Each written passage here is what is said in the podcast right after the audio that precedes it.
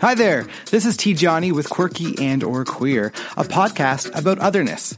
Join me as I interview people in the community. I talk to musicians, community workers, artists, comedians, and even my mother about otherness. How does it shape their careers, their romantic pursuits, creative projects, and shape their overall worldview? There are lots of laughs, plenty of tender moments, and some deep conversations. Find Quirky and or Queer on your favorite podcast app.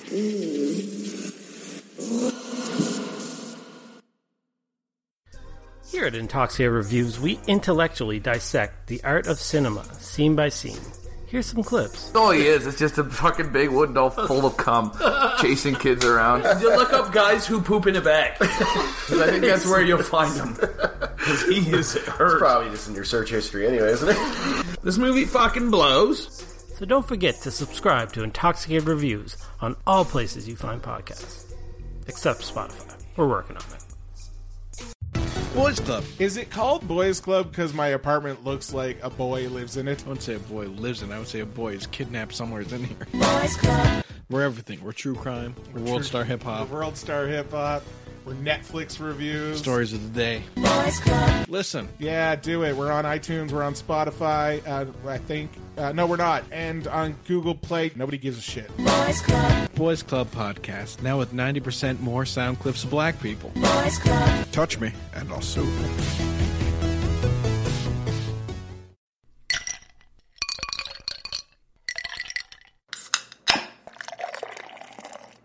Do not take product if you are hypersensitive.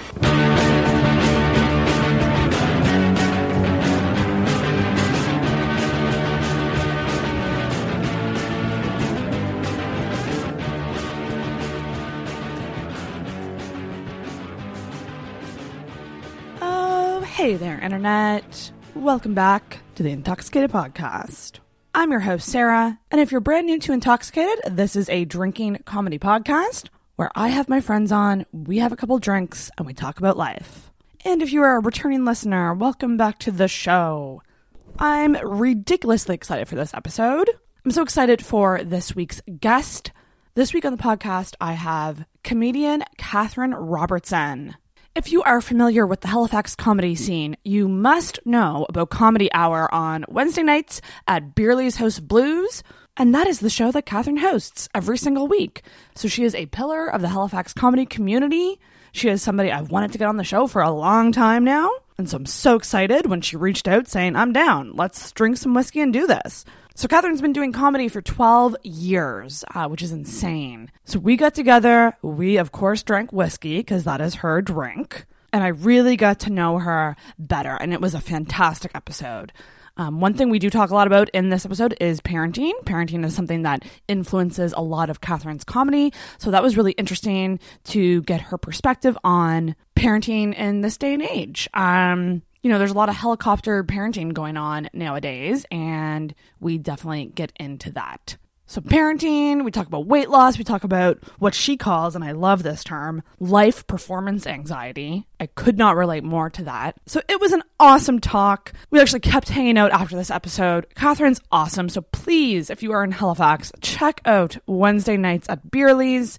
I believe the show usually starts around 8:30. I think I've mentioned it before, but a good place to go for all things comedy in Halifax is the Halifax Comedy Facebook page and Instagram. Make sure to follow those pages and you can see the guests that I've had on this podcast. And I think I've said this before in another intro, but honest to God, um, having comedians on and tapping into the scene has certainly re energized me on this show. So I want to give a huge thank you to Catherine for coming on. This was fantastic, and I'm sure I'll have her back on. I know I say this every time, but it's true. Um, these genuinely are people that I think have really interesting stories. I think they have interesting insight into life, and they're just fucking hilarious people. So I think you guys are really going to like this episode with Catherine Robertson. And of course, give Catherine a follow. She does plug her shows all the time On there, and I will leave her social media below. So, some quick plugs before I get to this episode. Um, Patreon, make sure you check out our Patreon page if you like what we are doing. And that Patreon page is shared by me and Corey over at Intoxicated Reviews. So, obviously, make sure you subscribe over there and check that out. But yeah, so Patreon, you can actually sign up, you can donate monthly, and you get various reward levels on there. So, right now, we're doing early access, we're doing bonus episodes. You know, sometimes episodes go longer, so we post extra footage on Patreon. And really, like, um, you know, you can donate however much you want. You can donate as little as $1. I know it might not seem like a lot, and you might feel like, what's the point? But honestly, it adds up and it helps us know that people are liking the show.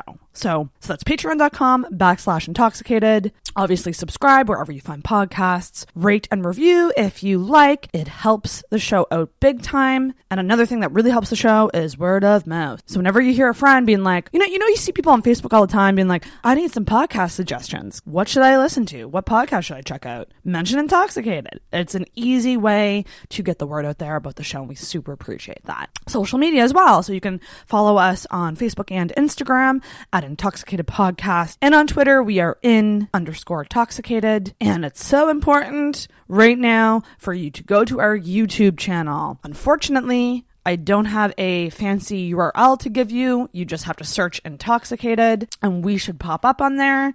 That is where we are going to be streaming the 15 hour live stream happening on February 16th from 12 p.m. to 3 a.m. This is in honor of episode 100 that is coming up very, very soon. It's insane. I am so excited for it. Um, more excited than nervous this time. I think, I think this time around, I'm really just making it a celebration and I'm making it a party and I'm, I'm purposely picking quality guests over quantity. So like I had a moment the other day where I was thinking about reaching out to a bunch of other people and I just said, you know what?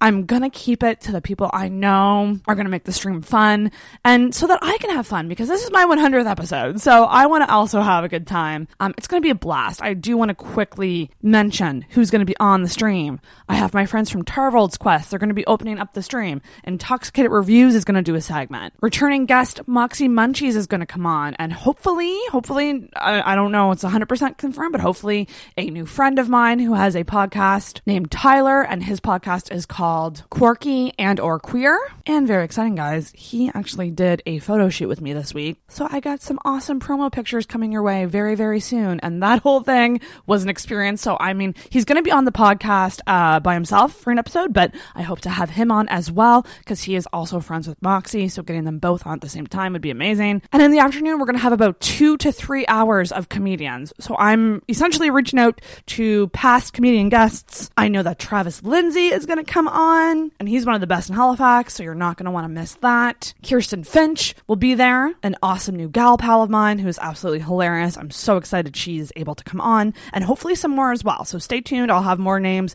coming your way. And then into the evening, we're going to have we're going to have returning guest and regular Vern. We're going to have a makeup artist that I've been following on Instagram, and she also has a YouTube channel. Her name is Megan Morrison. She is amazing. She is killing it. She's going to come on for a makeup segment. And our two closers are going to be Rouge Fatale at 9 p.m. She is a very highly famous drag queen, and I am so ridiculously excited for that. I am like, I don't feel worthy to be in her presence, but I'm so glad that she agreed to come by and stop by the stream. That's going to be super fucking fun. So that's 9 p.m.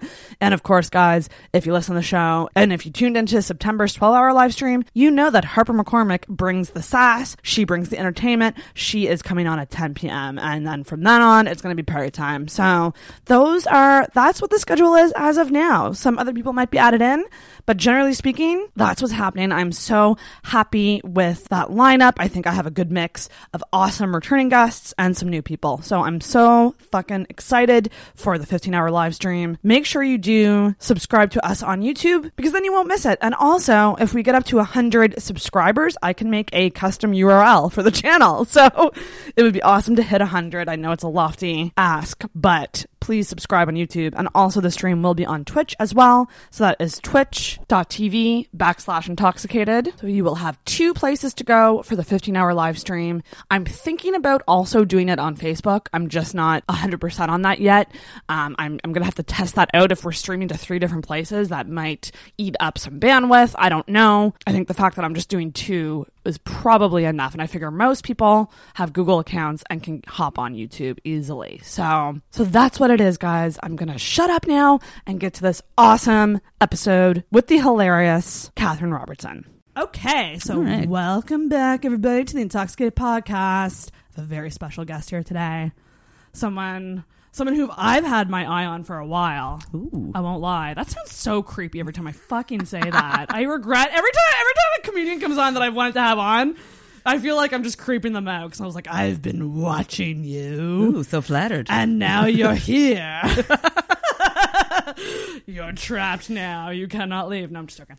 We have Catherine Robertson. Hey, everybody. Welcome. Thanks. So you are a comedian. You are the host of Comedy Hour at Bearly's House of Blues. Yes. On Wednesday nights. How long have you been doing that?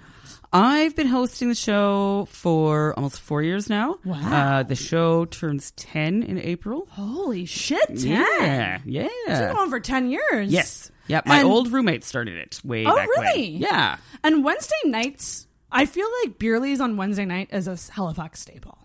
I like to think so. Yeah. Right? Well, it was always a staple of the comedy thing for me, even before comedy started there. Like Right. when we were doing amateur night at Yuk Yuk's on Wednesdays, we Mm. would go there and do karaoke afterwards. That's true because it's conflicting. Kind of, it's on the at the same time. Yes. but but it's close enough that you guys can kind of join forces at the end and party. I, I like to think so. Yeah. Yeah. Sometimes that happens. Other times it's just me sitting at the end of the bar by myself waiting to sing karaoke, which I'm also fine with. Are you are you a karaokeer? I love karaoke. I don't know if that is the right word. I, oh, you do. Oh, yeah. Okay, what's your go-to? Uh, I do a little bit of Blondie. Uh, the Tide is High is one of my favorites. Uh, lately, I've been rocking some Man Eater, Hall and Oates. Oh, that's a great song. Uh, yeah, and, and like Bowie, like Let's Dance. Those are my So, 80s? yeah, very Okay, 80s. that's crazy because I my favorite playlist on Spotify is all out 80s. Sweet. If you put that shit on and sh- like I love 80s music. I don't know what it is about it. Like I'm 31. I don't know. I don't know if the age makes sense for me to like 80s music, but I feel like I it just sounds like me when I hear Yeah, it. Yeah. No, I feel the same way. I mean, some of it's like stuff I grew up on. Yeah, yeah, yeah. Uh, and then other things, I don't know if, yeah, I don't know if it is an age thing or if, like, for me, it was like I had my daughter when I was like almost 28. And uh, right after that, it was like, oh, suddenly 89.9 is my radio station. it's like, there's nothing but Wow, 80s and dad pregnancy, rock. pregnancy hormones Oh, just yeah. made you like like 80s music. That's and like hilarious. never went away. Like I just I shamelessly love like dad rock and yacht rock now too. I love it. I just love it. And I, the cheesier, the better. I don't even care. Like, I think Def Leppard is coming to Halifax, and I kind of want to go. Yeah. I'm not going to lie. Like, people can make fun of me all they want, but I would totally fucking go to that concert. That would be a hell of a show. That's Right? the thing. They would put on a hell of a show. and, like, when, like, probably we'll never see them again. Probably not. I Probably mean, not. It's kind of impressive that they're all still alive. Still going? Is the drummer still going, even with one arm? I think he Yeah, is. good question. Yeah. Uh, should, Okay, then okay, and then in that case, you get to see a one-armed drummer. You have to go see. Right? People make fun of him. I'm like, bitch, you try to drum with one arm. He's Right? been killing it. I mean, it is kind of funny though. kind of. Just banging the shit out of them. Well, okay, anyway, sorry, sorry. That that that was probably mean, but anyway. um, Ca- so Ca- so you've been doing the show for four. How long have you been doing comedy? Uh, twelve years. Twelve years, so over Yeah. over a decade. Yeah, Holy shit! doing this longer than anything else. God damn, seasoned pro right here. I'm honored to have you on, and I knew when I asked you to come on that whiskey was going to be the drink. Yeah, absolutely. Because even like I only met you once. I met you after besides tonight. Yep. Uh, after Gus's show, I was like, yeah, like awesome set. And then I, I think I told you briefly about the podcast. Yeah, And I think then, that was the uh, night of like the anniversary show or something. Yeah, yeah, I think Yeah. it was. Yeah, and you're just you're fucking hilarious. Oh, every time I every time I see your sets. I feel the need to like just be like that was fucking awesome. like I, I, I need to add a word. I don't even know like Travis's li- uh, album taping. That was a that was a great set. That Oh, thanks. That was a fun show too. And I like Instagram story. I was like, "This is fucking Catherine Robinson." Like, I don't know what it is, but I don't know. It's just you're you're fucking hilarious, and I'm I'm so stoked to have you on. So whiskey, I Yes. want to know more about where the whiskey love came from, started. Like everyone has kind of their drink, and you're a whiskey drinker. Yes, You like time. beer too, right? I do like beer too, and yes, that actually leads in perfectly because I had to make a transition. Ooh, okay. Because I love to drink, so uh, surprise, Perfect podcast for you, right? But if you have ten beer versus ten whiskey, uh, the difference is your entire day of calories. That's so it's really just a simple math thing. That's very true. There's a lot of calories in beer. Um, when you were a beer drinker, were you someone who could just pound a bunch back? Oh, Or- absolutely. Yeah. I can't so much anymore. Yeah, me neither. Um, but oh, for for a while there, absolutely. Yeah. But then I learned that I'm even better at drinking whiskey. Let me tell you right now, this combination. So we're drinking Canadian Club because I asked you what kind, and you were like, "Yeah, I'm not fussy, Canadian Club or anything around that." And we're drinking it with club soda, and this is delightful because I've drank it with, I've drank it straight, I've drank it with just water, uh, and but this is this is a good combination. right? Because you get a little flavor, Mm-hmm. uh, little carbonation, but also hydration. Very important. So important. When I started, when I made the switch from girly vodka cranberries Yep. to vodka soda water, Yep. I was like, wow, like I'm not having. Oh, this is TMI. I'm seven minutes in. Yay! When I would drink vodka cranberries, I would get so sick. Like I would have some nights where I would be like pooping and shitting at the same time. Yeah, yeah, yeah, Sorry, yeah, yeah. guys. It's, it's uh, like like really bad memories. Yeah. of getting sick on those sugary drinks. Well, because it's all that sugar, and then like also just like everything else that's in like fruit. Oh my gosh, I got so. I, I used to be such so bad at getting sick all the time. Knock on wood, haven't gotten sick s- since my twelve hour live stream, which twelve hours of drinking. Yeah, that's I think, justified. I think I, I think I'm allowed to get sick, but we gotta we gotta have a cheers. Mm-hmm. It's bad like if we don't, Cheers. the episode will go off the rails. If there's no cheers, so yeah, so when so whiskey, and so you discovered you went from the beer to the whiskey, Yeah. and did you like it right away? That's my main question Yes. because it's jet fuel to me. Yes. Yeah, no, I did like it right away. Um, my wonderful bartender friend Chris at Bearly's uh, actually saw me briefly stop in Vodka Soda Town. And then he was just Yeah. like, just try this. Yeah, Instead. yeah, yeah. and I was hooked ever since. And then, yeah, and then that's opened me up into like, like you, you know, Canadian Club. That's typically my go-to. It's you know because it is a very easy drinking one. Um, but I do like to explore around sometimes too. Right. Um, you know, different flavors or like get into bourbons a little bit. Ooh, what about Bulleit bourbon? Love it. Yeah, Love it. yeah. I had I, had, I did an episode where we had old fashions. Yeah, we we used that. I was like, maybe I should try to drink that straight next. That's a very nice flavor. Yeah. Yeah. That's actually one of the few that I do drink straight. And uh, there's a bar in St. John near where the Yucks Club was. And uh, that was always, I was the one who was known for showing up at last call and like, this is my night night juice. Mama needs to go to sleep tonight. I have those upstairs, but this one's nicer. yeah, there you go. That's hilarious. And are you are you someone who gets sick when you drink? Not Or you, very You're pretty good. You're pretty, Pretty good. at it. good. Stomach of steel. Oh, yeah. Yeah, yeah, yeah. Come I'm from a jealous. long line of drinkers. Holy crap! So did you? Were you someone who drank underage? little bit Yeah. uh not tons um although weird thing was uh i would i would be the designated driver in high school Yeah. and i would take my friends uh to the party and i was also the only one who looked old enough to get booze so i would like go buy everybody's booze but then i would also like get a little like bottle for myself Right. and then like totally like a mom or dad just like drop everybody off home at the end of the night and like all right now it's mom's time to drink That's hilarious. wow. I was I actually did the same a lot. I drove my friends around. Uh, I was like uh, kind of a goody two shoes in high school. Yeah. I'm not going to drink till I'm 19. like I don't know. Uh, it's probably having a judge dad that that made me do that. Yeah. But I, I used to love driving my friends around when they would be drunk. Oh, it's like, hilarious. It's hilarious. You just you get to see everything unfold. Yep. There's definitely an advantage to it. I mean, I could see it being more annoying than entertaining, but it would be entertaining sometimes. Yeah, no, for the most part, it was kind of fun. And then, Yeah. too, like, I was always really good at, like, if things started to go off the rails, like, I always kind of looked like a respectable adult. So just like, look, it's fine. I'm just going to take care of these people. It's okay. Never mind, officer. Don't worry about it. I got this. Yeah. I got this. Did you grow up with siblings? No. No? Nope, just me. So you're an only child. Yeah. Do you you know, people like always talk about like the only child syndrome. Is that a thing? I, you know, that's a good question because also now I'm raising an only child. Yeah. Um, so it's you know it's interesting to see because sometimes because her father has siblings, so sometimes there will be moments where uh, you know he'll notice something that's kind of about that sort of onlyness, and you know I'll realize no, she's behaving this way because that's just how her brain processes things. Right. It's just it's just different. I think It's just different, yeah. Yeah. Um, Yeah. You know, I think you do tend to get better at entertaining yourself. Yeah. Going into your own world a little bit. Uh, Yeah. That kind of stuff, and being a little more creative. Yeah, that's actually true. Yeah. Um, but she that. also like, uh, and I was like this too. Like, despite all that, like also loving alone time. You know, I never wanted for people to hang out with. It was like, oh, sweet, mom and dad are still asleep. I get two hours myself Saturday morning. Like, hell yeah. Wow. I kind of wish I had that because it would make me less reliant on people. Yeah. Do you know what I mean? Did you have a big Like, family? I well, I'm the youngest of. I have two sisters. Yep. but they're older. Right. So like, I kind of grew up.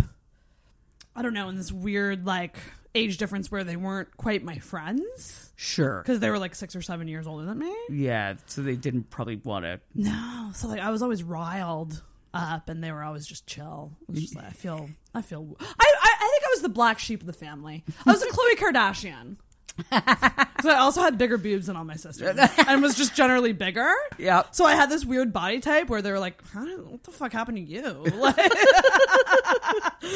like You're different than us. like you're more than ninety pounds and a C cup, huh? like, How dare you? fuck jesus christ i hate yeah it's it's it's puberty was tough for this one Yeah, was- yeah, I hear that. Yeah, it's not a good time for me either. we were talking just like when you got here about because you mentioned that your daughter's eight Yeah. And i said that's getting close to puberty time you're ready for it but you're already preparing her for it Oh, absolutely. I think Which is probably awesome. because my experience was so miserable. Not be like my mom tried very hard. It's not like you did a good job, mom. It's all right. Uh, but yeah, uh, I had such a hateful time with it. But Right. it's weird because so far she's very embracing of everything. Like I took her training bra shopping at the beginning of the school year, and uh, you know I prepared for like the feelings I experienced, which was like, oh god, I don't want to do this. shame utter Yeah, shame Utter shame. she just thinks it's great. Oh, wow. You know, just like cool. Like who cares what colors they are? Like fuck it. You know. Damn. Yeah. She walks around the house. Like her favorite thing now to walk around the house is like a pair of leggings and her training bra, which I think is hilarious. Rocket girl. Yeah. That's amazing. Yeah. Do you think okay, so question. So I actually let's go back to the beginning. So you when did you find out you were pregnant? Like what, what was that like? Oh, that was crazy because that was unexpected. Oh, I was I was like trying to like find a way to nicely I was same with like like trying to nicely ask. Did Yeah. you mean to get knocked up or what? Yeah, to be fair, it wasn't the greatest timing in the world. Uh-oh. Um, well, just in that, like, you know, I mean, I was, I guess, 26 ish? Right. Yeah, 26 ish. Uh, just turned 27, I guess. And um, I stand up was going really well. Um, you know, things probably would have taken a slightly different path in that regard had I not chosen to have Ramona at that time. Um, but when we found out that uh, that's what was going on, which was like, you know, because I love to drink and everything else, surprise was like waking up in the morning feeling like garbage was not a surprise. It was just like, oh, like, okay, weird. It's weird that I threw up this time. Oh ooh, shit, yeah. yeah. So that you know, so it did take me a few weeks to even realize like what was going on. Oh my god. Yeah. Um, but then, you know, once we realized and like, you know, we both kind of talked about it, it was like, huh, we didn't really say we wanted to do this, but this is a really kind of exciting idea. Yeah. and also knowing that like she had managed to occur despite so many efforts to the contrary.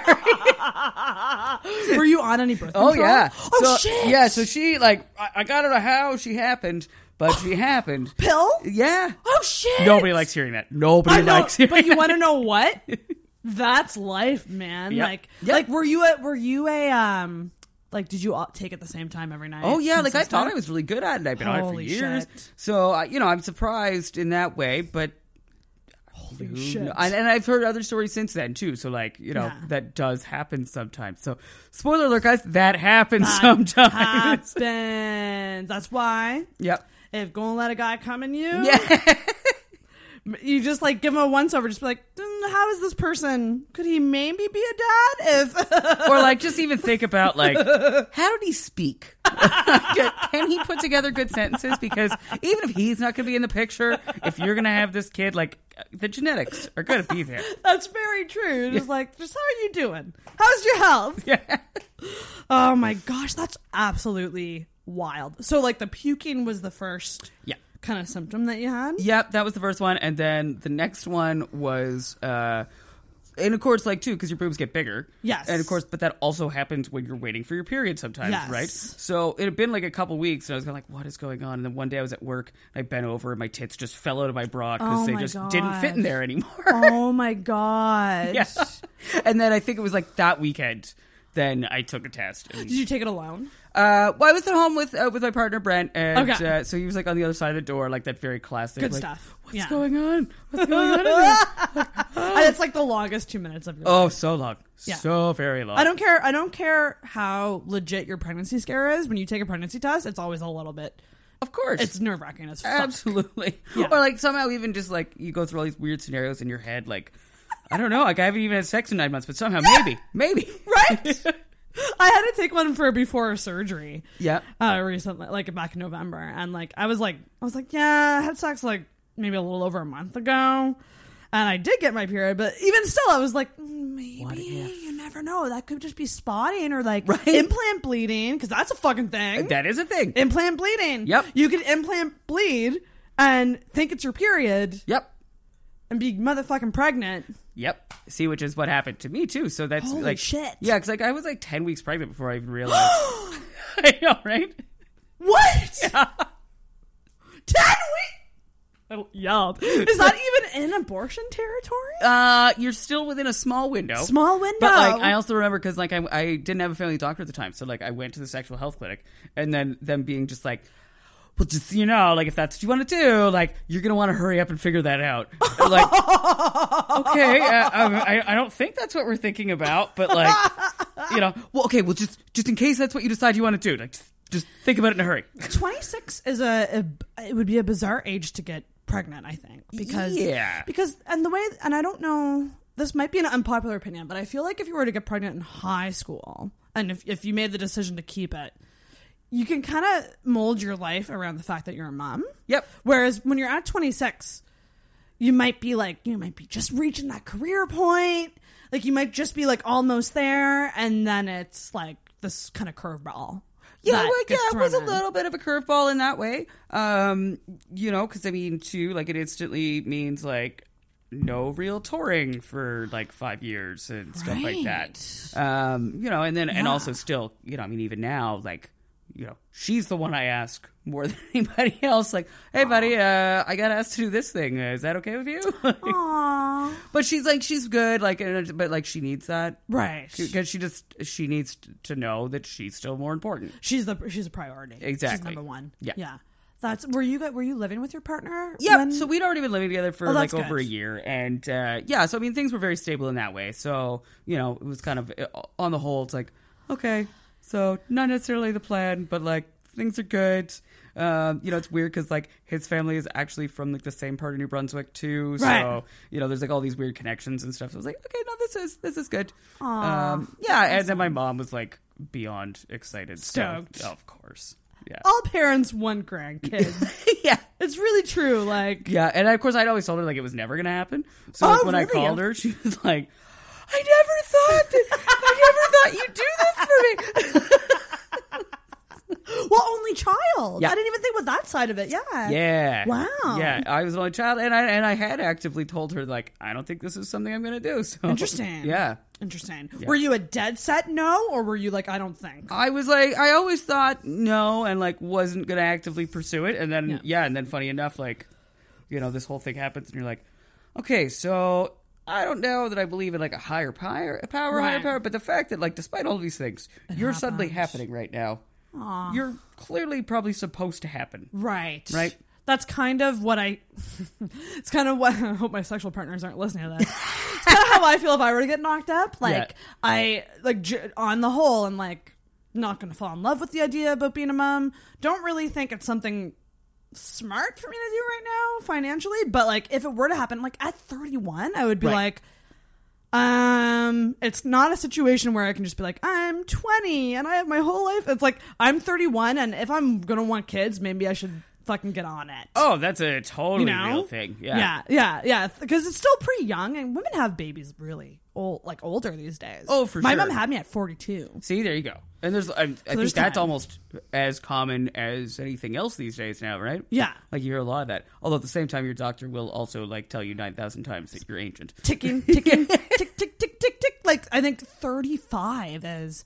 I, I have a friend who I have a couple friends who've had babies like 35, 36. Yeah. and it's a geriatric pregnancy. Yep. I know that makes you feel nice, right? Isn't that fucked? yeah.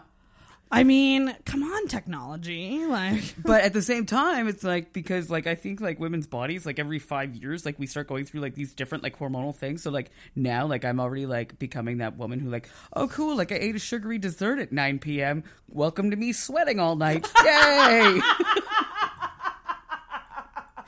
yes. Ah, it's so true. I actually, it's funny you say that. I'm uh, gonna probably request to get my hormones checked because I I definitely agree. And like the fucking hormonal acne, man, that's what I'm struggling Oh, that's with brutal, right now. yeah. And like I'm just like, enough is enough. This is bullshit. Like it's funny because people are like, oh well, if you have acne that happens during your period, and if it's cystic, like it's hormonal. I was like, well, it's actually all the time now, so I don't really fucking know what's going on with this hormonal imbalance because it's not really based around my period. It's just kind of all the time at this point. And then that's one thing too that nobody ever like really points out to you, like in younger days, like, oh, guess what? You're going to enter this cool phase of your life where your hair can turn gray while you're getting acne still, and you'll get that acne and more and different places. And weight gain. yeah, all at once. How fun!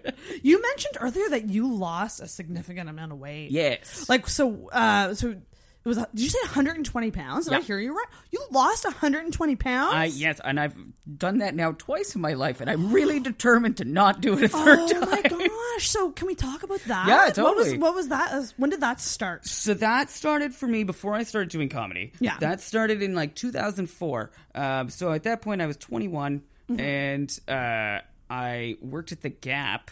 Which is not a fun place to work as a super fat girl. Um, Which, like, I know some people don't like that word. That's just the word I'm going to use. I'm only referring to Yes. myself. There you go. 2019. We're gonna put a disclaimer on everything. right? right? Like, do whatever you want with your body. I just wasn't enjoying mine. yeah. They, I, I came up with a phrase recently and I was like, that's a t shirt. I was like, it's my body and it's oh fuck, what was it? It was like, it's my body, my choice to hate it. Yeah, exactly. Exactly. You know, like like it's okay if you're a friend being like, You gotta love you, you're beautiful no matter it's like no, I, I I want my body to be better and I fucking hate it right now. And I you, you're allowed to do that. You're Absolutely. And people, of course, it. say like horseshit things to like, I mean, because obviously if I lost 120 pounds, I was significantly obese at that time. And people would say just like the stupidest things. Like, I remember having this very petite manager who, like, for her, if something came in that fit large, it was just she couldn't buy it because the smallest size was too big for her. And then she'd come over to me and she'd be like, "Oh my god, like you know these are made so big. I, you know, I bet she'd be able to fit into the large." And then meanwhile, I'd be like, "Bitch, it's only the extra larges that come in made huge that fit me in this fucking place." oh my god. Stores and sizes have been a massive pet peeve of mine lately. And it's only been because I have gone up in size. Right. And I've had to go look for new clothes. Yeah. And and I go in there and I'm like, I'm a large? Really? It's insane. Uh, Like, yeah, it, it's it's madness. And also, are you a large at one store but a small somewhere Yes. else? And Yeah. Oh, the inconsistencies and the marketing. So, like, I had an experience a couple weeks ago where I went into Eclipse because I, I like Eclipse's jeans. They make really good jeans. They market their clothes like, um, oh, fuck, what was it called? Not like it, something like hide your love handles. oh Jesus, Like they they market it kind of like these jeans are going to curve your body, which is Yeah. good. yeah, But they, they'll say it in a way that's very much so like you need to hide a flaw. Right. It's all yeah. It's focused on the shitty. so fucking against it, and I still fucking bought them because they're good jeans. but I hated doing it because I was like, this is so against what I think is positive body image for, you know, young girls. Well, that yeah, that's really it, right? Like, and also people at 31 like me yeah. got offended. well, or it's just like why? It's just it's weird because you know too because like you know like PR and stuff like that. Like in marketing, typically we don't use negative words. Right? To sell something. It's like that's the only place where somehow that seems okay. Yeah. Oh, Right? I, I know what it was now. Muffin tops. Hide your muffin. And it was the the tag was a muffin. It's like, Great no, imagery. Great imagery. But like, well, all that really means is just my pants are the right size. yeah, That's all that really the ones that fit you properly. It's- It's, okay. Which And- is a battle. So It really like being able to to say like I just need to go and buy larger clothes and and just being able to do that is such a huge step I think because I think a lot of girls will just try to squeeze themselves into Oh. their current size for sure. And, then that rough. doesn't work. It nobody looks good in No that one. scenario. Do you ever like see people out and you're like, you look uncomfortable and you're making me uncomfortable because you look so uncomfortable? Yes, I was at a dinner before Christmas, and my mother and I are very similar, and we're both sitting there at the table, and I just like watch this woman get up from the table to like hug the new friends that have just arrived for dinner, and she spent so much time rearranging and tugging at her dress, and like I just looked at my mom like. How, there's no way this woman's enjoying herself. Like, look at it. And like, no. she hasn't even eaten yet. No. You know, what, what are you to do when that happens? Fuck. Just Got to be comfortable, people out there. Make sure you're comfortable. Find find stuff that's flattering for you that you feel hot in, but make sure you're comfortable. Oh my god, it's like the number one thing. Well, that was it because it also too is like it, it took away from the attractiveness, and this is Mm. not like anybody would be like this. It's not just this one woman. Just like you know, that's what happens to everybody. Because you look uncomfortable. Yeah, So you're 21 at the Gap. yeah, Okay. yeah, And are you comfortable saying how much you weighed at that time? yeah. No, I was two fifty uh, when I last weighed myself at that point, and then that was when I was like, okay, like something needs to change. Change. Because Yeah. too, like you know, at twenty one, and like you won't walk fifteen minutes and things like that. Like that was Yeah. already what my life was getting to be like. Yeah, yeah. It's like, do you want to spend your whole life not being able to do anything? Seriously though. Yeah. Fuck. Yeah. So yeah, so that took like about a year, year and a half. Okay. And what did you do? Uh, I started with Slim Fast, which is Really? weird. That was Yeah. such a thing back in the day. Oh, it was such a thing back in the day, and it's funny because like I lived. It was it was paid like not painful, but like it took a lot of dedication. Like for ten months, uh, six days a week. That was pretty much all I consumed for food. was it the shakes? The shakes, yeah, Just that? and then some of the snack bars, and then I slowly started adding in just like you know, like I would make like two scrambled eggs, and Right. yeah. But I really had to break down the concept of like calories and like units of food and that kind of thing for myself because I just Yeah. never thought about it that way before. Hell no. Yeah. And it's a tough concept to grasp. Oh god, yeah. I mean, now I realize, of course, it's just simple math, in Right. and out, right? That's the thing about like all these like fad diets that are out there. I'm like, sometimes it's just as easy as like just keeping track of calories. Yep. Really, like it, it, weight loss doesn't have to be this like crazy strict, overly strict thing. Yeah, no. And then that gotta- was the thing I had to learn the second time. Yeah. Was that like I couldn't do like another year of my life just drinking Slim Fast. Right. So, you know, then I had to really focus on like okay, where are your calories coming from? What are you eating? Right. That kind of stuff. Now I don't really track my calories too much anymore, but Yeah. like my groceries are also like insanely consistent. Like Oh, yeah. I shop at the same place for vegetables every 2 weeks. Yeah. And like my order always comes to between like 35 to 40 dollars cuz it's like these are the vegetables we buy for our family. And oh, like this Oh, is what works and Right. yeah. And do you make kind of like classic meals, like Pretty week? much, yeah. Like, I mean, I yeah, yeah. cook. Uh, you know, her dad will cook a couple nights a week, but I mean, too, Bitchin'. he's the guy that's working all the time. Right. I'm at home all day, Right. so And do you like to cook? I love to I got now. that out based on your Instagram. yeah, that's a new thing for me though. Um, for the longest time, he cooked everything, and then now that I don't work, um, part of that too is like dealing with realizing like I had anxiety and all this stuff, and that is how like it's been a huge coping thing. Like I like to spend like two hours in the kitchen now every day. You know, I zone out chopping vegetables, all that kind of stuff. Oh yeah, it's probably therapeutic. Super therapeutic. Is your anxiety social anxiety? Uh, a little bit Or, social like- anxiety, and then just like I would. I'd almost call it like performance anxiety, but like Ah. life performance anxiety. I love that. Can that be? That needs to be. I love that. life. Life performance anxiety. That I I feel that's so hard. Did you find? Because for me, like I think about anxiety all the time because it, it manifests differently in like everyone. For me, it's like just getting overwhelmed with all the things that I need to do to a Yep. point where I just don't do them. yep, totally. Like I just freeze. Yep. Like I'm just like, ah, taxes. Gotta get on that. I'll do it next week. Yeah, and then suddenly it's like, oh, I haven't filed in two years. Cool. Shit. Fuck. So how have you like or how have you dealt with the anxiety other than cooking? Uh, I started taking meds uh, when I quit working, and uh, that's also been super helpful. I imagine it would be. Yeah. I really need to get on that. I thought about it the other day. I was like, I think I've been juggling depression and anxiety Yep. most of my maybe some ADD too, most of my life. And I thought about the other day and I was like, I have never been on anything. It took How am I still alive? Yeah, I for years it was suggested to me. I was very resistant to the idea that perhaps that was what I needed, and then finally, uh, you know, a couple years ago, like things really came to a head. It was like, okay, like this is like enough's enough. Um, so yeah, so now that I've I've found the right thing, um, that's been working really well. Um, although it's been cool because this year uh, at Christmas time, my doctor was like well, look, you you know you are on the maximum dose, but you know if you have a tough time like winter blues, like you know we could temporarily up it for a bit, and you know typically like Up the, the maximum? right, and so typically like the addict part of my brain would be like, fuck yeah, let's see what that feels like, bring it on. But this year I was like, no, you know I think I just need to like keep eating good food and go for a walk sometimes. And then uh, so we were talking about cats before we got on here, like, and then we adopted a kitten right before Christmas, and I didn't even realize how much I needed that. Oh my! I was gonna bring up the cat thing because congratulations, you have a fucking adorable new kitten. She's amazing. What's the kitten's name? Uh, the full name is Little Miss Cindy Lou Cupcake, which is way too much of a name for Was anything. this chosen by Ramona or you? well, so yes, so she wanted to call the cat Cupcake, which nobody else wanted to call the cat Cupcake because we're fucking adults. Uh, but she's an eight-year-old girl, so it's understandable why Cupcake, uh, Cupcake Unicorn Sprinkles, was the name she wanted.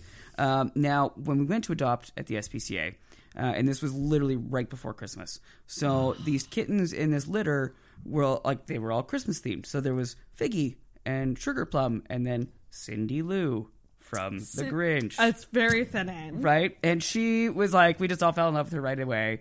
And uh, of course, we love the name Cindy Lou. I love that. So there was a lot of campaigning. And then I, so we're in the car on the way home, and they've just explained to us, like, you know, you're going to want to transition her food, but like, make sure you mix some of the old food with the new food. And so then I'm like, uh, Ramona, um, you know, probably kind of like the food, like with her name, like it'll probably make sense if maybe we called her, like, what if we called her Cindy Lou Cupcake for a few days just to like help her get used to her new name? Thinking, you know, maybe. Maybe the Cindy Lou will stick. And then, of course, her dad knows what I'm doing because, like, he just leans in at the stoplight into my ear. He's like, You're fucking evil. I, I bet your daughter was down with that. Yeah, she totally agreed. Oh my God. And then the little miss thing uh, that started because uh, you know, of course, you see this kitten getting into some more, sort of mischief. And I'm just like, uh, "Excuse me, little miss." Little miss. Yeah. So yes. then Ramona named the whole thing, and the first vet appointment we went to, Ramona was like full out mom, like she wanted to answer all the questions and the whole works. So she's like, "No, the full name is."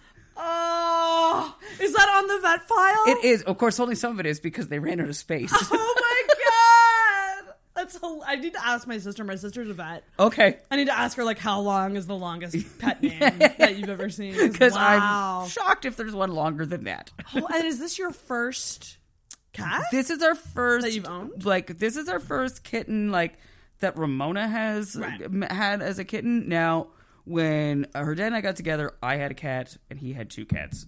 So for a while we had three, and then of course age, etc., dwindling cat family. So the last one passed away about six months ago, and uh, of course Ramona was ready to get a new one like the next day. oh, you need some time now. Oh, for sure. I, I, I would get. I understand that. Yeah, I mean, it was yeah, also just just seemed kind of shitty to the poor guy. Like, you know, You, you were a perfect part of our family for 12 years. You're barely cold. Let's get a new cat. Oh, but they're so great, aren't they? They are, How, yeah. how in love? How in love with this cat are you? right like, beyond. Beyond.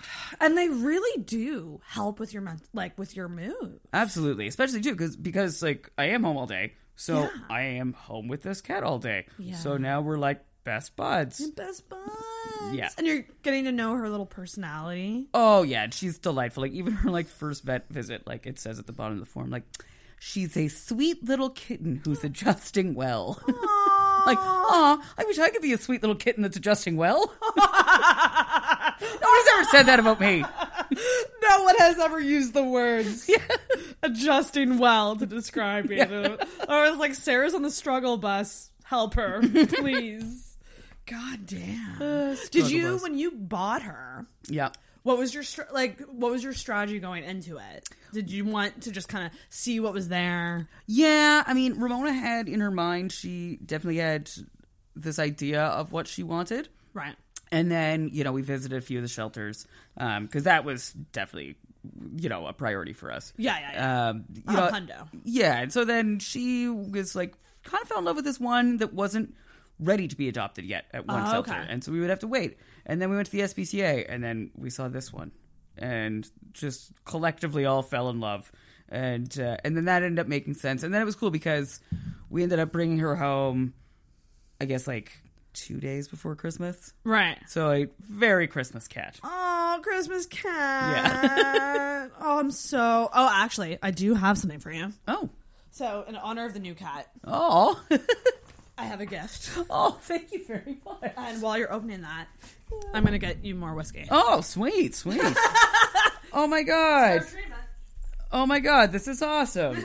Oh, you're so sweet. I don't know if she plays with toys a lot. Oh, she does. Oh, she will love this. Thank you so much. I know. She and actually she hasn't had any treat treats yet, so oh, Perfect. Fatten her up. yeah. My Oh, man. sister would, ha- would have to add the disclaimer: not too many. Oh my god, it's funny. We have th- so we have this stray. Well, I don't even know if he's stray, but he shows up at our door sometimes. And so it's the like if you've ever seen the big black cat on my Instagram. Yes. He just shows up at our house. Oh, and he but he showed up a couple weeks ago and we hadn't seen him in a while. He's gotten so fucking fat. Oh wow. Like- do you think does someone own him? We think that either oh, thank you so much. Uh, we think that either somebody owns him and he's playing like a bunch of people in the neighborhood, or or maybe nobody owns him and he's still just playing, a bunch of people.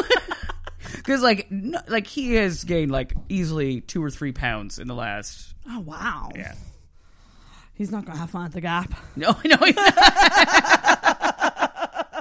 no. Cats are amazing though, and I'm, I'm. Uh, she looks so fucking cute. She is very. Sweet. You should probably maybe consider making her an Instagram account. Yeah.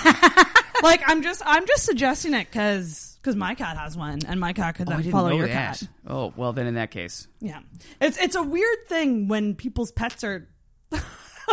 Like Andrew. Andrew loves Mindy. Mindy Yeah. will be out soon. Hopefully, get to meet her.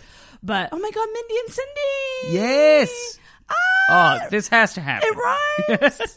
um, Andrew loves Mindy so much, and he, he always like will comment on Mindy's pictures and then message me and be like, "This is weird because I know it's you, but I want to believe it's her." Because I talk in first person when I post on Mindy's account. Oh, that's awesome. I'll be like, "My mom is the best. I missed my mom so much," and I'm like, "Sarah, you need to maybe rethink." do you your remember. Cat Book? was what a on cat Facebook? book? No. Oh my god! So this was like, oh god, this would have been like probably eleven or so years ago. That there was cat book or dog book that you could add onto your Facebook account, and you could make a Facebook. Actually, wait. cat. Now I think it's coming back to me. but at the time, I didn't have my own cat, right? so I don't think I, I, that I got into that. Because I definitely remember us making a profile for each of our three cats at the Mm. time, and they were all like self-referential, based on the relationships between the three oh cats. We- That's before we had a child, when we had time. Holy shit! Yeah. Oh yeah, cats are the fucking best though. I love my cat so much. I I'm I thought about today, like, because I was thinking about your cat, and I'm like, I love my cat so fucking much. I'm not entirely convinced that I wouldn't jump in front of a train for that cat. Right? I know. Like, like it's this weird thing. Like, I got my cat when she was a small, tiny kitten, like two pounds. and how old is she now? She is going to be five in March. Yep. So like, it's this weird thing where when you adopt a pet, and if it's a younger pet, you're like, I'm going to be your whole life Yep. or most of your life. Yep. And that cat then like loves you like no other person, Oh, completely. just like a child would. Yep. Like we even talked about that with this one. Like, you know, it was just a couple weeks after we brought her home, and whatever I was doing with her, and uh, and my partner just being like, she completely trusts you, Yeah. and uh, and that's very kind of amazing. Like, awesome is kind of the right like. That's whoa. that's pretty quick. Like Yeah. I mean, and, but I think too, like probably the age, because how old was she when you got her? Three months. Uh, about two and a Months? half. Yeah. Yeah, that's good. That's like not quite Riley little baby kitten, but Yeah. like still a kitten. Yeah, still very much a kitten, Yeah, but yeah, yeah, yeah. like she's already like kind of starting to like chill out a little bit. Yeah. So and it's so great when you're. They, I swear to God, they know when you're sad. They know. Oh, they totally do. They know. Actually, speaking of that, the one that like the uh, passed away most recently, uh, his name was the dude. Uh, he uh, f- so he was the third cat in the dynamic, right? Okay. Because uh, I had a cat, and then uh, my partner had two cats, and the dude was the younger of the two. So he was always sort of left out in a way. And then uh, and then my cat passed away first. And the day that we were going to take him uh, to the vet uh, to be put down, as I was trying to say goodbye to him, this other cat, the dude, like comes in. He's already like trying to comfort me, and I remember at the time just being like, "Dude, like calm down. Like he's not even dead yet. Like fuck off." Like, you know. But then he and I became really tight buddies, and then especially once I stopped working, we got to be hugely close, and he would just follow me around everywhere. And I was the worst of anybody when he died because he like clearly like declined for several months, and then the, the day that like it had to happen, like we're at the vet, and I'm just like couldn't even answer anything because I'm just there like bawling. the I. I I said it on Instagram the other day. I don't. I want. I want myself to go before Mindy. Yep. I I, I want to leave Mindy with like one of my friends. Like I do not. It is uh, every pet owner's like worst nightmare. Oh yeah, I know it's brutal. And then I had to do a show that night, and it Oh, was no, you just did a show? oh god, and it was like the biggest like audience that I've probably performed in front of yet. Oh my It was like, well, at least uh, from that distance, they probably can't see that my eyes are super puffy. Oh my! How? Okay, that's what I, I really want to ask about this because I think about this all the time. The idea of going through like something like that, Yep. like something super traumatic. How the fuck do you mentally like compartmentalize that to a point where you can perform?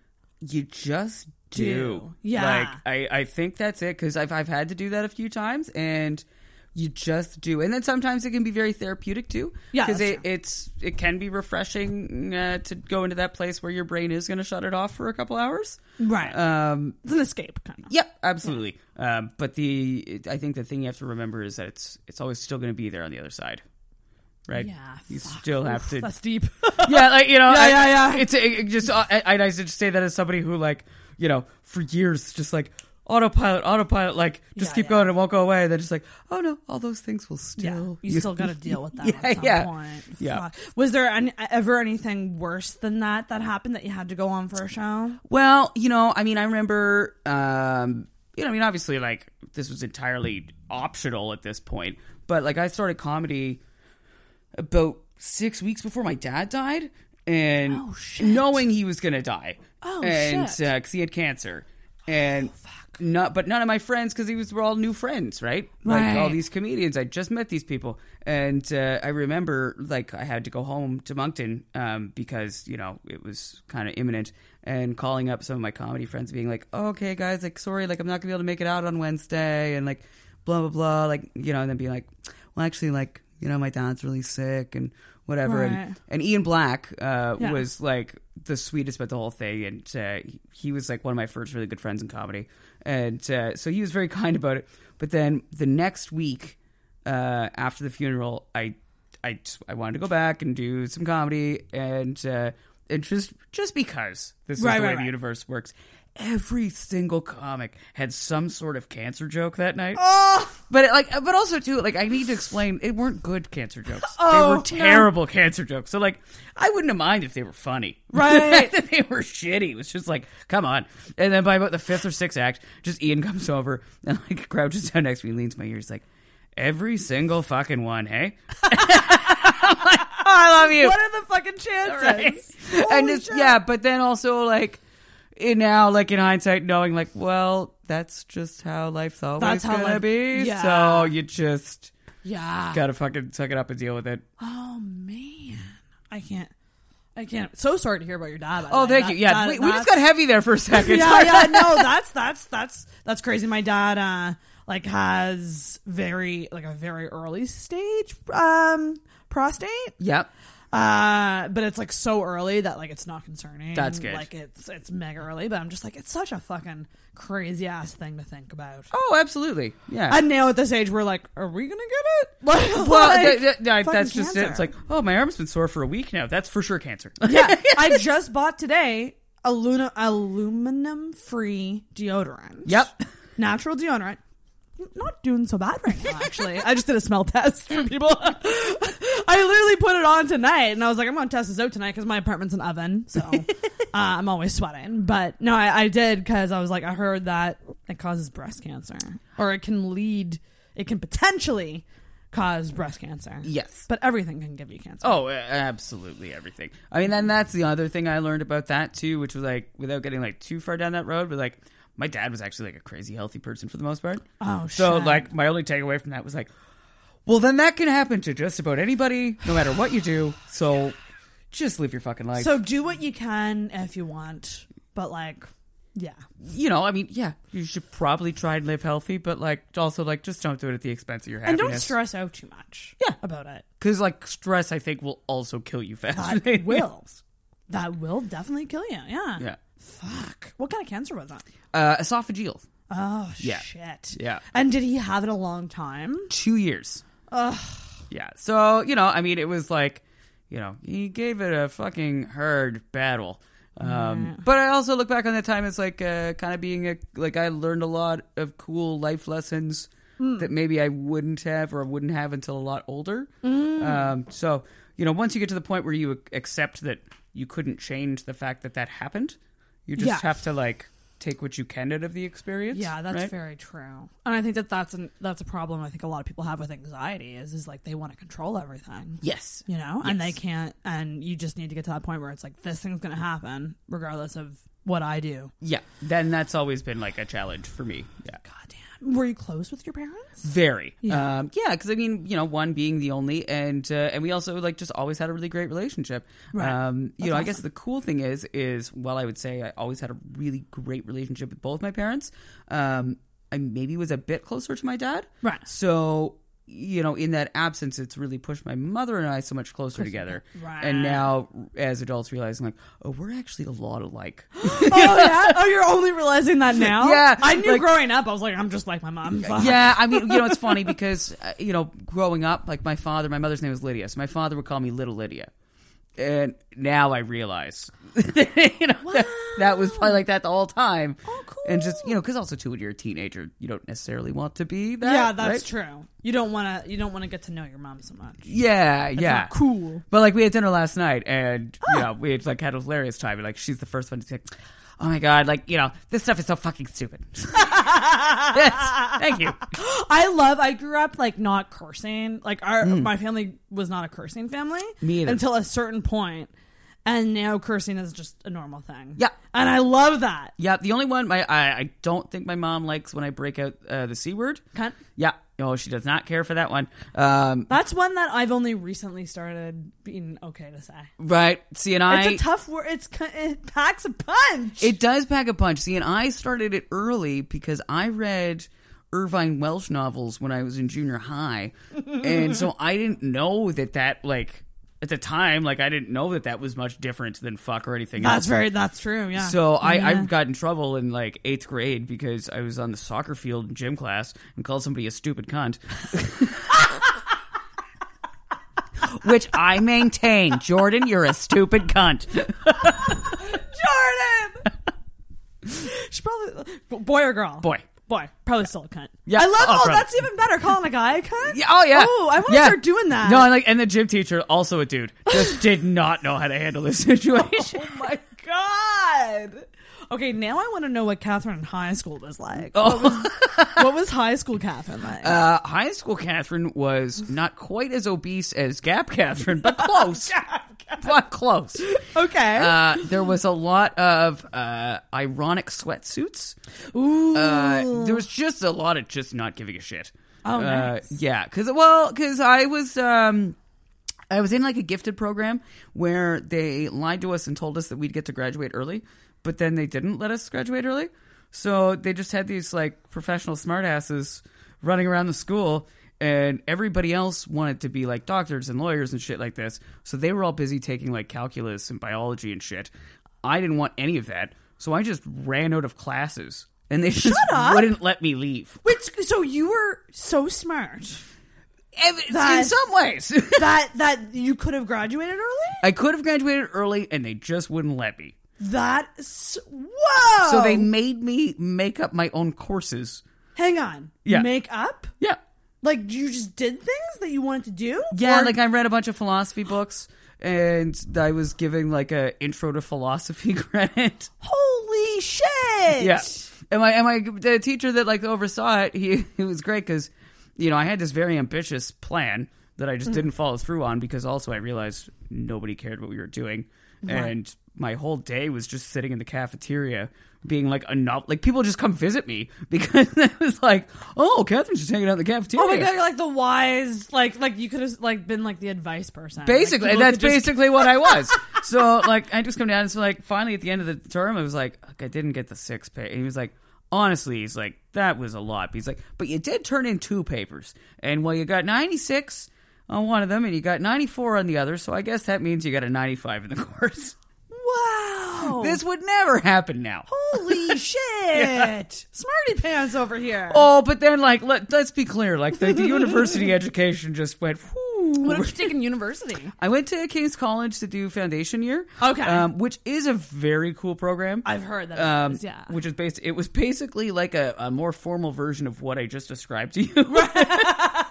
so, um, so that was a lot of fun. And then I did a year of poli sci at Dal, and uh, of course, my very first poli sci course uh, for intro to poli sci happened on September 11th, 2001. What? Yeah. And so I it- like it, that very like arrested development moment of like, I think I've made a huge mistake. Oh my god. Yeah. Were you were you okay, do you remember where you were? Uh, oh, I remember this very distinctly. oh, tell me. And this is actually a very like good Catherine as a bitchy young person. Because at the time, we're gonna go back into the stone ages of the internet for a minute. Yay! So- I love those. Um, back in the day, there were email lists, and so if you were like into a certain thing, in this case, the band was Radiohead. There'd be an email list, and there'd be maybe like three or four hundred people, and emails that went to the list would go to everybody on the list. Right. And then you could have like you know, or you might end up conversing with individual people. And so I woke up that day at noon because um, King's uh, there's no classes on Tuesdays. And so there was I didn't have class till four in the afternoon, Oh, which was this intro to poli sci. So I wake up at noon and I hadn't even turned on the TV yet. And I go to my computer and I'm checking my emails and there's emails on this discussion list about like, holy shit, this crazy thing happening in the US and somebody's flown into the World Trade Center and all this stuff. And I even just remember writing back like, yeah, well, I mean, America kind of blows, so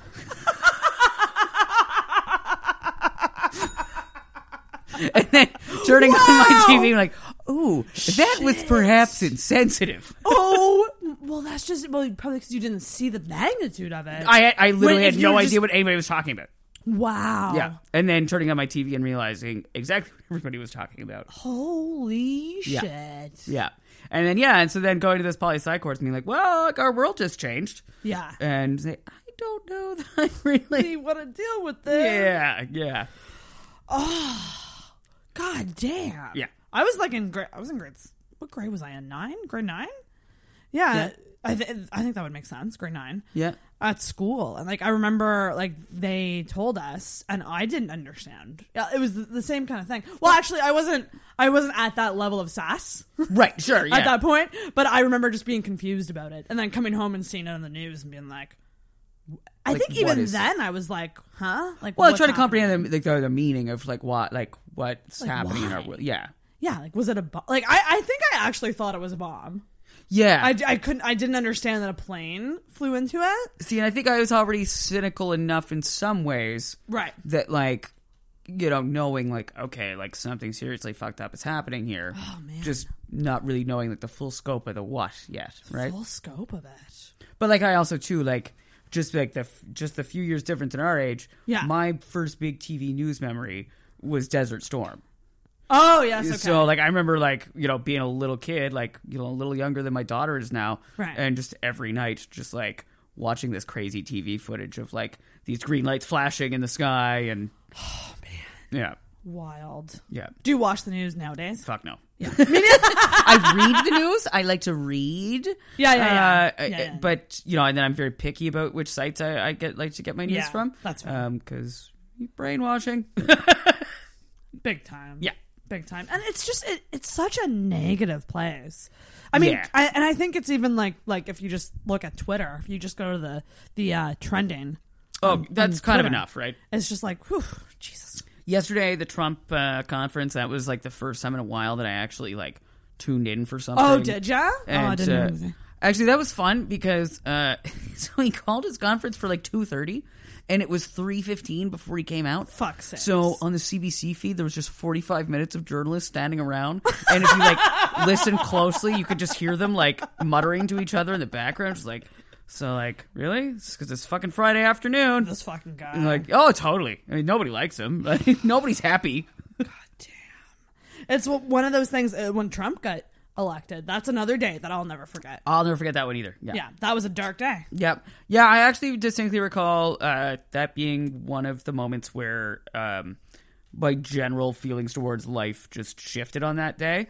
And to be fair, I think I still, since that moment, wake up every day believing the world is going to end soon. yeah I'm not into conspiracy theories at all. I don't mean that in a like some crazy. I just mean based on the things that are happening right now. If we continue with this series of events, mm-hmm. something really shitty is going to happen. Yeah, yeah, yeah. And we're kind of a we're a little bit removed from it, sort of, but not bit. far off. No, no, not far enough, right? That's the thing. Yeah. And that's that. That's the whole other side of it. It's funny because the world ending came up when I was talking to Scott Belford. Yeah.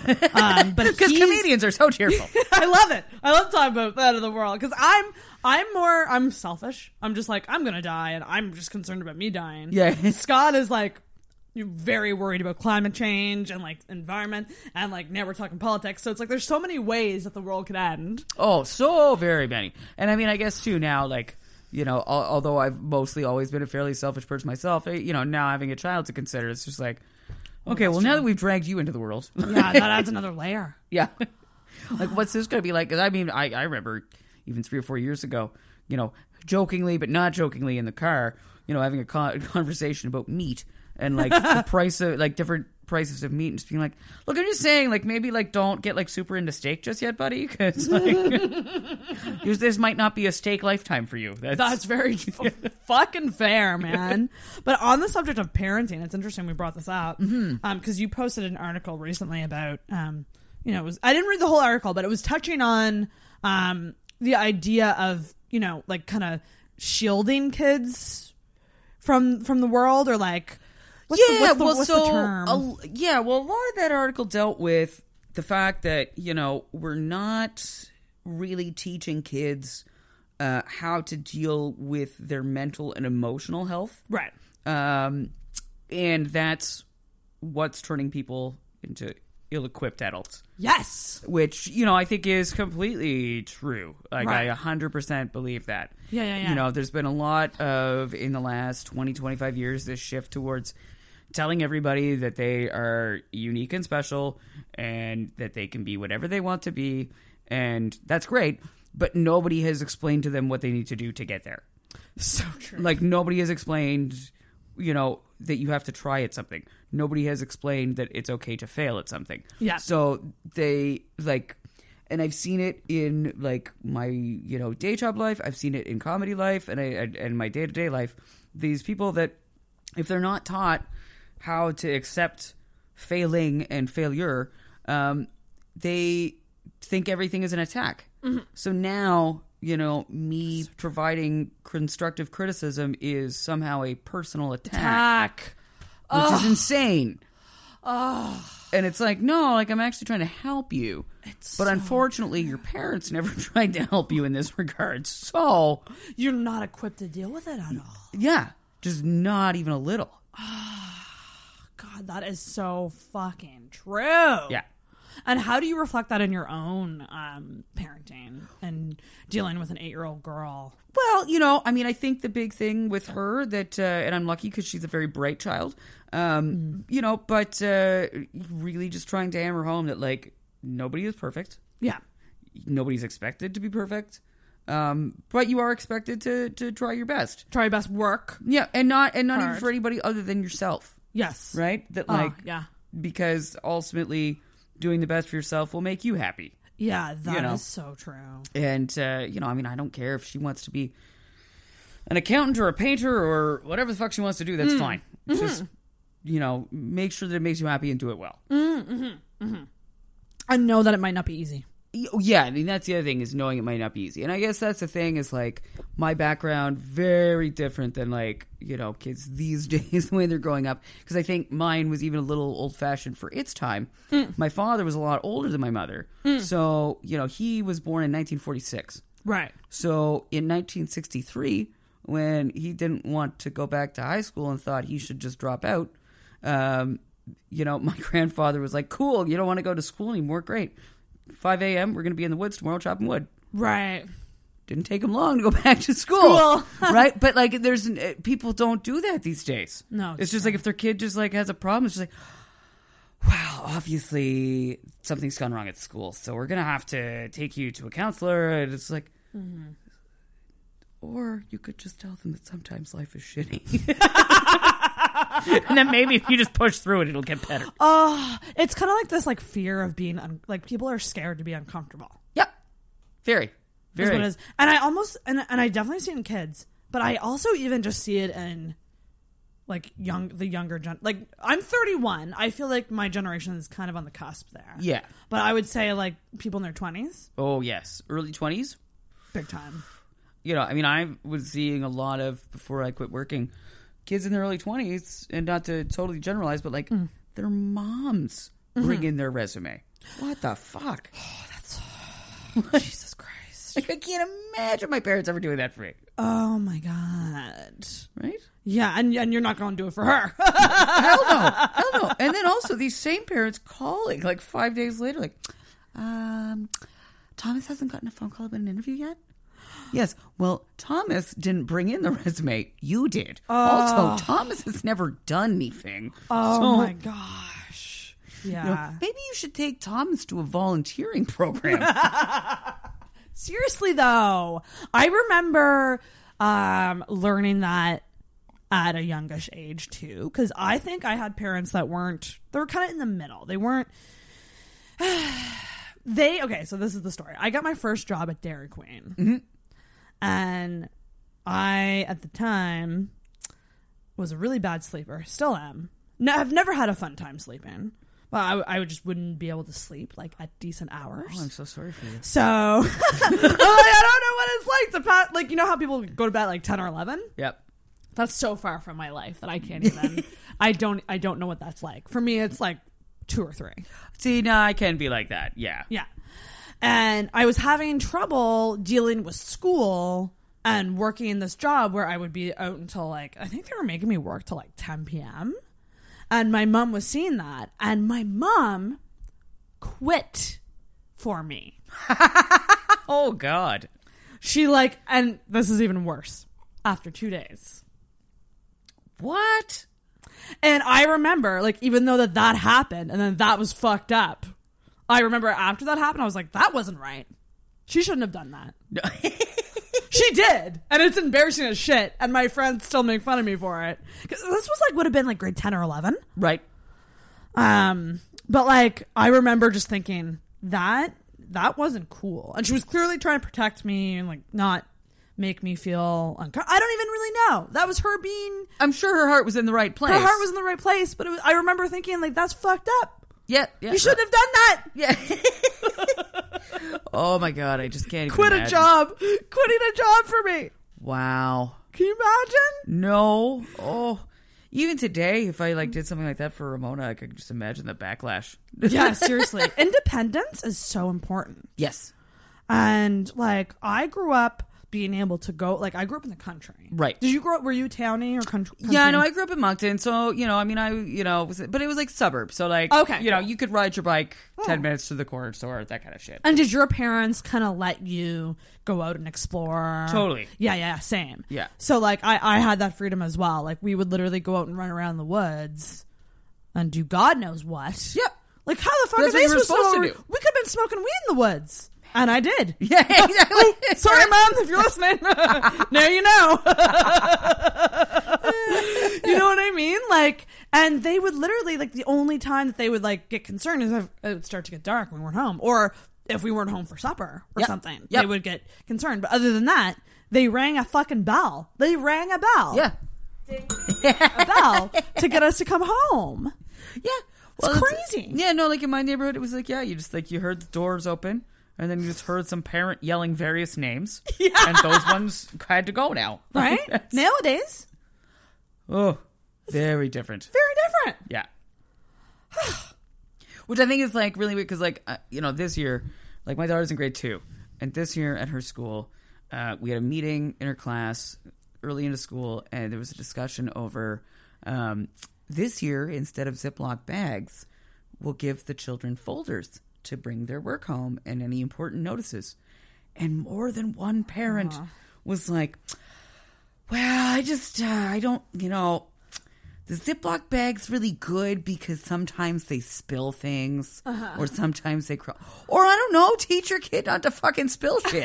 like, Let's make this as easy as possible for Right. them their whole lives and then send them away to college where they'll be like, holy shit, rape and drugs and sex and oh, what do I do? no kidding. I mean, these kids are fucking eight now. You like in eight years they're gonna have a fucking job, and you can't like teach them how to not put their water bottle in upside down. Like, Oh, come on, seriously. Seriously. God. it's just insane. That's and I, I, and I could tell too. Like my daughter was just like, or we could just folders. can, we just, can we just have folders? I love that. so what Ramona, like what do you see a lot of yourself in her? Oh, personality wise? big time. Yeah, yeah. Yeah, but that, you know, I mean, then there's some blend in there. But like she's she's nicer than me. she's, she's so much less cynical, even like from what I was at that age. Yeah. Uh, yeah, no, she, but she is very sarcastic, which is fun. I love that. Uh, yeah, and uh, and I have heard through the grapevine she has started rolling her eyes at school sometimes. Oh, the attitude. It's only grade two. Yeah, but her teachers even told me she's like, I've seen it, and I know it wasn't at me, but Right. but then also in retrospect, I'm like, I think it might have been at you because um, she uh, and I won't say the person's name, of course, but she she wrote this thing for for Christmas for her teacher, and uh, so she loved her teacher last year, and she put like hours of work into this card for that teacher, and then this te- year's teacher, she drew a, a nice picture, not quite as much detail, but then the message was. Uh, thank you for being the best teacher you can be. And I was like, that is the most shade. That is like, I know. Thank you for trying. yeah, yeah, yeah. Like, good effort. I You're would kind of a fucking idiot. You're a cunt. Yeah, Like, like, fuck Ramona. And I let her send it. I was fine with that. Wow. Yeah. Throw in some shade. And with the eye roll, she's Yeah. that's light shade. Eye roll listen, eye rolling is a form of shade. Oh, absolutely. I love me a good eye roll. I love it. It, I mean, when it's well timed. when you it's know? well timed. And do you ever like get texts from people? I can sense eye rolls, even if I don't see it. Oh, yeah. I can sense them. absolutely. You know, like in text. Are you a big texter? Do you text a lot with people? I do, and like I have one. Like as you're saying this, I have one friend in particular, and we grew up together. Like we went to high school together, and he was also part of the gifted group that we're not allowed to leave. uh, but ninety-seven percent of his text messages, I'm like, I am feeling your eye roll Oh right now. God, I know, right? Ugh, frig. What about social media? Um, so she's eight. Yep. Are you gonna let her? Like, is she using it now? What? I don't. She's not I- on any social media. Good stuff. she's, uh, you know, I mean, she has her own tablet now, and she's, you know, allowed to do Spotify. She's Nice. games. You know, she has her own YouTube account and stuff, like with parental controls and things, of course. Right. Um, I'm fine with her exploring that world. Um, the social media, I think, can wait as long as possible. Yes, I I was gonna say I totally agree. I mean, you know, the tablet I'm still a little on the fence on, but uh but yeah, the social media thing, you know, learn to be good at socializing in person first. right? Ding, ding. I'm I'm too lazy to ding the bell, but that's a ding. Yes, Catherine got it for me. ding yourself. Yeah, no, that that's that's 100. percent I think that that. Uh, I mean, it's even just hard for me as a 31 year old to deal with. I can't. It's hard for everybody because It's it's, fucking hard. It's a shitty, unnatural thing. It's so unnatural and so, so such smoke and mirrors. It's smoke and mirrors. Yeah. Uh, unless it's a cat Instagram account, in which case it's perfect. Because there are no smoke and There's nothing wrong with cats. Cats are perfect, and they they don't deserve us. No, they don't. no, no, they're better than us. They're, they know it when they look at us. Um, what about comedy? So how? So you did you did Kings. Mm-hmm. How did you decide that you wanted to get into comedy? it wasn't really like a conscious decision Mm. so much as like it was definitely uh, something I was always interested in. But uh, in that same period there, where um, where my father was really sick, and uh, and I was with my first husband, uh, we discovered there were some comedy shows going on, and that was like a cool thing to go kind of explore and like take mind off things.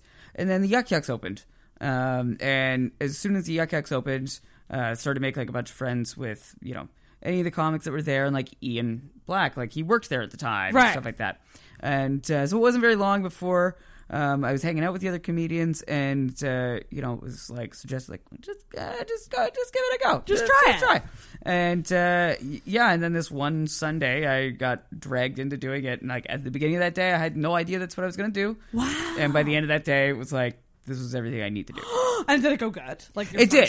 It Yeah, did. yeah, Yeah, it did go well. The first one, uh, you know, then of course it's typical. Like then the next ten go terrible. But right, right, right. uh, but I was also really lucky in that like I had a lot of support from like established comedians and people who were like trying to like help me go over my notes and stuff like that. So you Yeah. know, as opposed to like somebody who sits about at home thinking about it and and not really knowing like what can I do better? Like, Yeah. what what? Yeah, because I think a lot of it, and like from what I've learned, is is like so much of it is like observing and learning that way. Yes. Right. Yeah, Like- and that's one thing I find more people these days could understand is like, Yeah. you know, right now there's a lot of people who like because we do have a lot of comedy going on, which is amazing, tons. Um, but you know, yeah, as much as it might be tempting to try and do like two or three sets in a night if you can, Mm. there is something to be said for just doing the one set and then watching the other people Right. and enjoying the experience and Yeah. Getting to see the audience from start to finish. Yes. Yeah. Take your time. Yeah. Take your time. Because it is a long game, you know. And did you were you like when you started? Did you keep a momentum? Like like did you kind of like you obviously started going to shows or like doing open mics and stuff? Yep. Um, did you set goals for yourself? Like I'm gonna do one mic, mic a week, or like, or was it kind of a slow progression? Well, I mean, at that time there wasn't a whole lot else on the go, so um, you know, it was like very important to try and get on Yuk Yuk's every Wednesday Mm. and uh, and do amateur night. And then outside of that, there was like the odd thing that would happen, maybe one other night a week. Right. Um, that period was about like six months before like I started getting guest spots and then starting to actually like get paid work with Yuk Yuk's. And then, you know, I was kind of off and running after that. Oh wow. Yeah. That's crazy. Yeah. I mean, I don't think that would ever really happen now because it's an established scene now, but just the luck Yeah. of like coming along at a time when like that club opened plus a club opened in New Brunswick and they needed tons of comics. Yeah. fuck. And there was only a handful. There you go. Yeah. and then you got into hosting Yes. the show. Yes. So flash forward. Yes. I have a lot of questions about this because I mean Andrew's obviously a friend of mine. He hosts uh, Mega Comedy Mondays.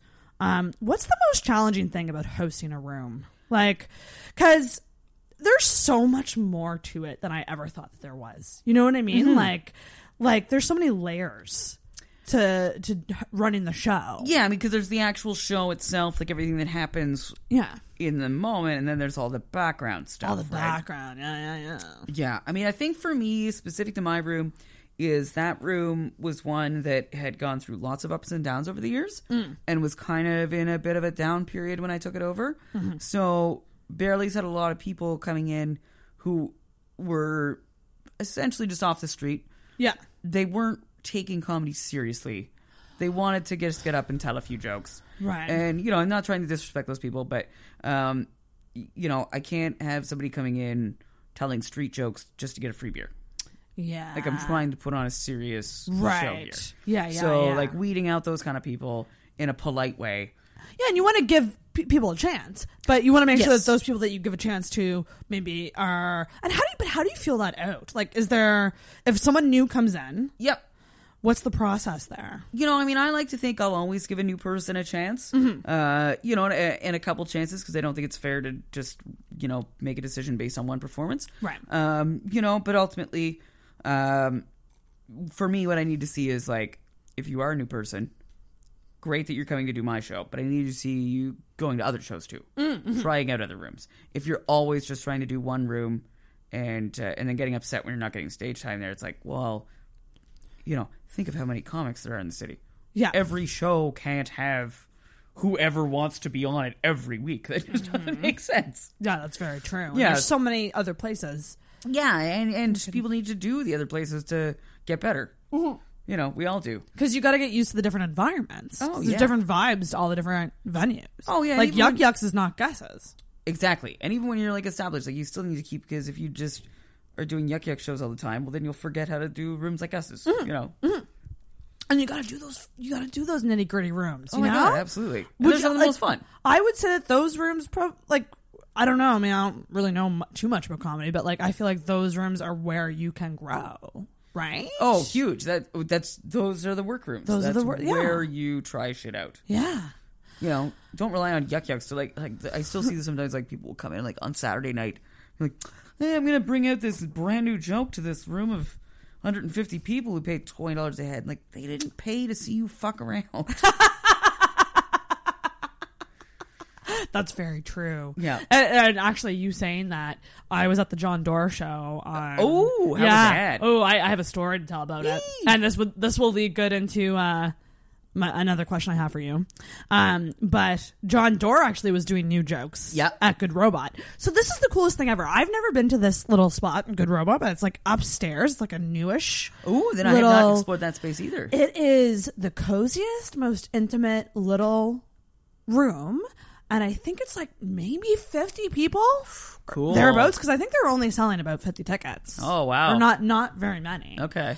Um, he was doing new material, or he Cool. said he was anyway. Yep. And I found that to be so cool to see. Like, but he's a seasoned guy. Yeah, I mean that's. In a yeah, small uh, yeah. room. Caveat to the thing I, I said about like they didn't pay to see you fuck around. When I Yeah. say that, I mean like somebody who's not actually getting paid work yet. Exactly. Right. Yeah, yeah, yeah. You know, like Yeah. when in that context, you should be bringing your A game to Saturday night. Exactly. Somebody like a Jon Dore, of course, though. That's and especially doing like an intimate show like that. It would be weird for him to come and just do all of his like Stuff you've A- seen on TV. Yeah, like, yeah, yeah, yeah. You know, like that's the amazing experience of seeing that intimate show. It was so cool. I bet. Like it, like there was points where he stopped and wrote notes in his Amazing. notebook. Amazing. I was like, this is unreal. And this, but the one thing about it that made it even crazier, we we got there a little later than we meant to, um, and, and so I thought I was like, we're probably gonna be near the back. That's fine. I don't. It doesn't really matter. Um, they sat us like second row. Like there was like like, like me and my friend Catherine. They sat us in this like place with like three chairs. Yeah. So it was me and her on an empty seat. Show's about to start.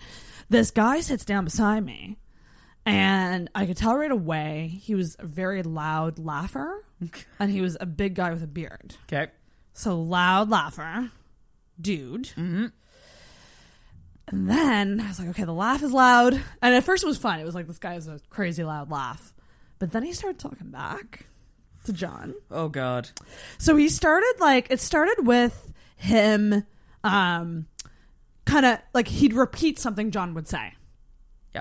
Like he'd repeat the punchline or repeat what John just said to make everyone laugh and and John's kind of like looking at him like, "Oh, that's weird." And then he started asking questions. Or and he started like saying more like he, he wanted to be part of the show. Of course he did. Of course he did. One of those.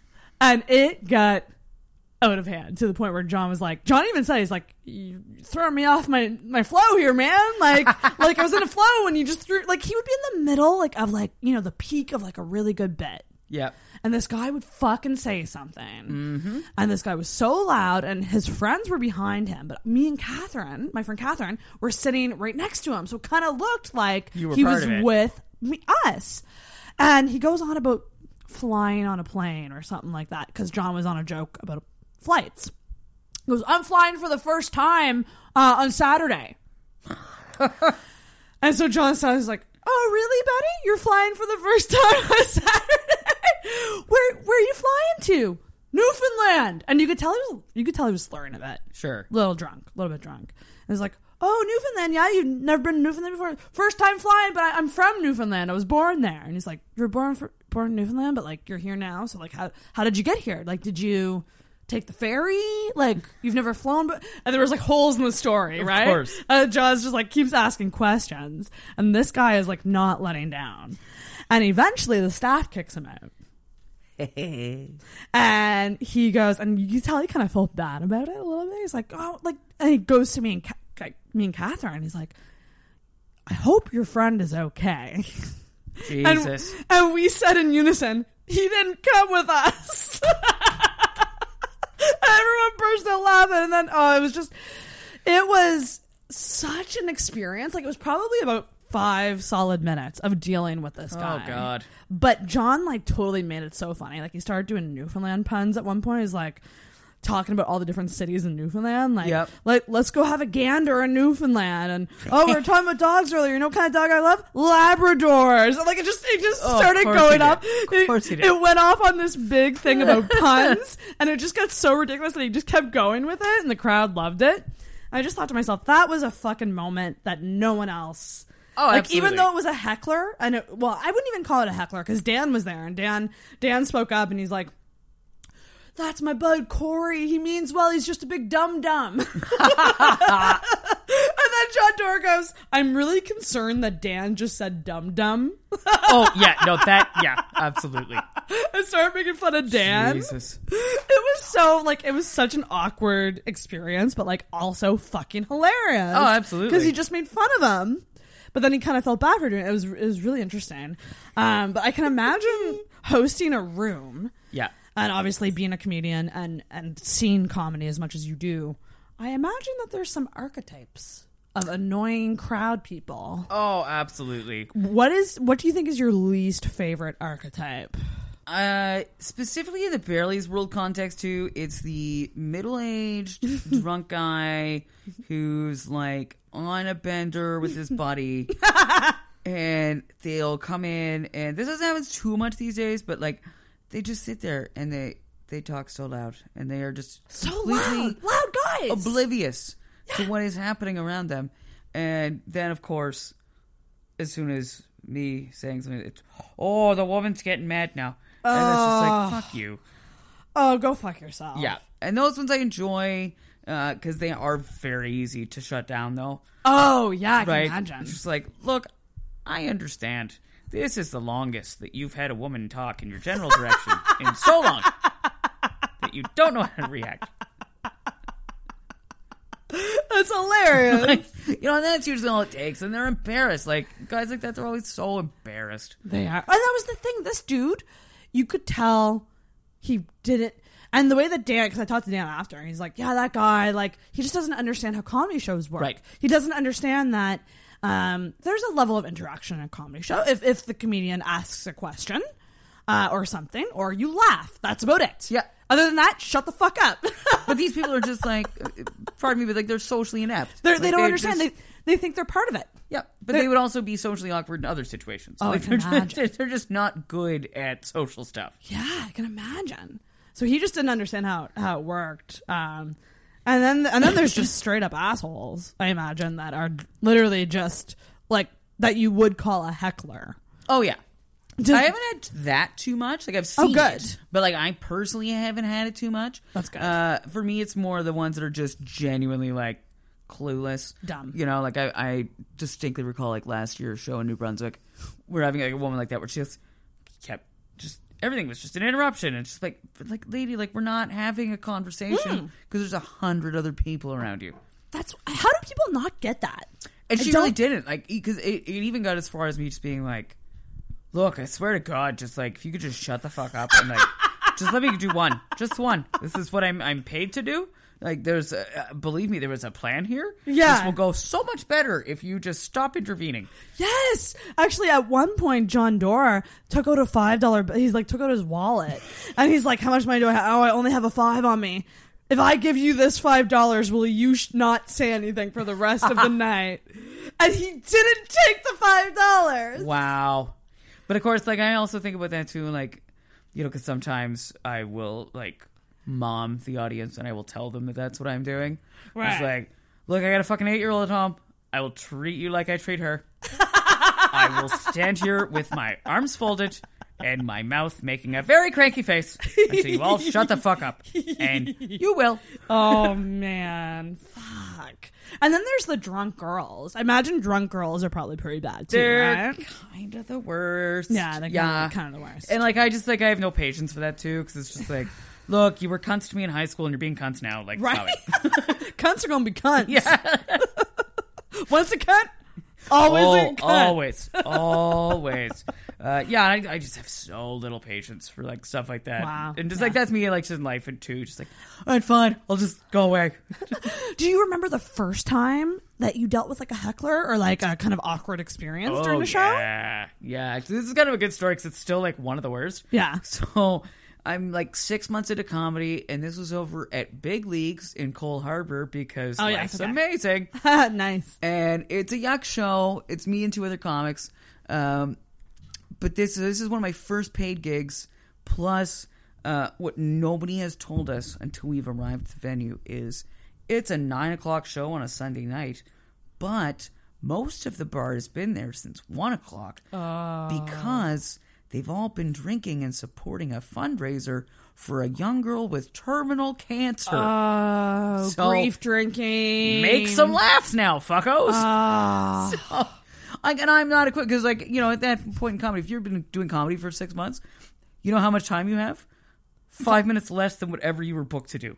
And, Right. like, right. And, and and even still, like, it's not good. It's still not good enough. Right. Yeah, like, yeah. you have no wiggle room. Uh, so if it's not going well, like, just that's all you have. Plus, as I'm like already getting ready to leave, just like I've accepted defeat and whatever. And this dude stands up and he's just like typical middle aged, rough looking guy. And he was like, I got a rash here, Missy. And before you leave, you're gonna have it too. like what? What? What? Like that's an insane thing for anybody to say. And of course, like I don't even know how to deal with this. And I was like, okay, well, I think we can all agree. I'm just gonna get the fuck out of here now, then. And so I'm like, bye. And like I hang up the mic and I walk out and I just immediately walk outside to go for a cigarette. And I come back in the bar like five minutes later, and the bouncer is like, "Oh, lady, you don't want to come in and see what's going on here." And of course, I'm like, "Don't be condescending." I was like, "I was just in there on your stage. Yes, I can come in and Yeah, see yeah, what yeah. the fuck is happening. What do you mean what the fuck's happening?" Oh well, this fella here just dropped. So this same man has now dropped his pants and is showing the entire bar the rash he was just talking He about. me too the whole audience. Uh-huh. I'm like, you're right. I don't want to be here for this right now. Holy shit. Yeah. That was your first time dealing with that That was my first time dealing with that. Yeah. that is Yeah, I like I, yeah, I just turned 24. like, cool. Here's this man that weighs twice as much as me with his pants down. Holy shit. Yeah.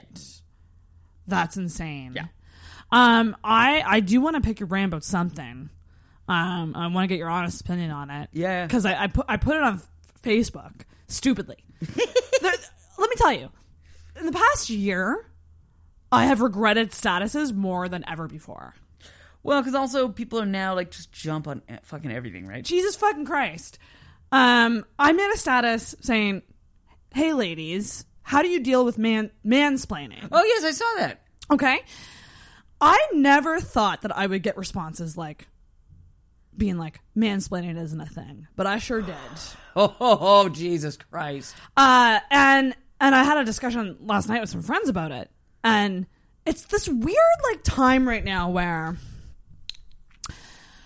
everyone's everyone's really opinionated, everyone's really sensitive, everyone thinks their opinion is the opinion, um, but also it's like, yeah, I fucking hate sexual assault. I don't think it should be a manhunt, but like it still fucking happens.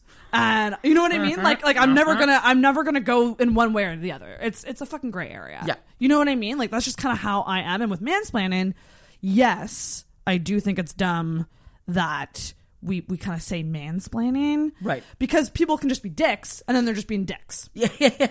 But when I ask that question, and this is me just probably not putting enough context in my statuses, gotta get better at doing that. I just happen to have experienced a no when I'm being mansplained to. Oh, of course. Because you see these people talk to men. Yeah. And they don't talk the same way. So that is mansplaining. Exactly. I hate the fucking term and that it's like this like term to say. But that's what it is. But I have people just being like, "Uh, it's not I hate that people call it mansplaining. It's not about gender. I'm like, maybe not, but sometimes it is. Yeah. So calm the fuck down. Yep. And like, like it's funny because Scott McLean commented on that post. I was like, of course he did. And then I made a co- I made a comment being like, make status of directed to and for women. Somehow knew Scott would still comment. Oh my god. Well, because like Scott's one of the only people where I've ever had an opportunity to use the word mansplaining with such fucking. He accuracy. mansplains mansplaining. He does. He does. No, and actually, like the, the whole thing was, it started with like him and I being in a condo, a comedy condo in St. John, and he starts explaining how women's bodies work, and so he, talk about the definition of mansplaining. Seriously though. But then, like at some point, he was just like, "Well, like you know, like when you get your period, and then like your kidneys." And I'm like, "Whoa, whoa, whoa, whoa! Did you just, did you just say kidneys are involved with menstruation?" periods? And uh, and then he continues like yelling for the longest time. And right as I was about to say the word, the third comic that's with us, who was a man for the importance of this Yes. story, Uh-huh.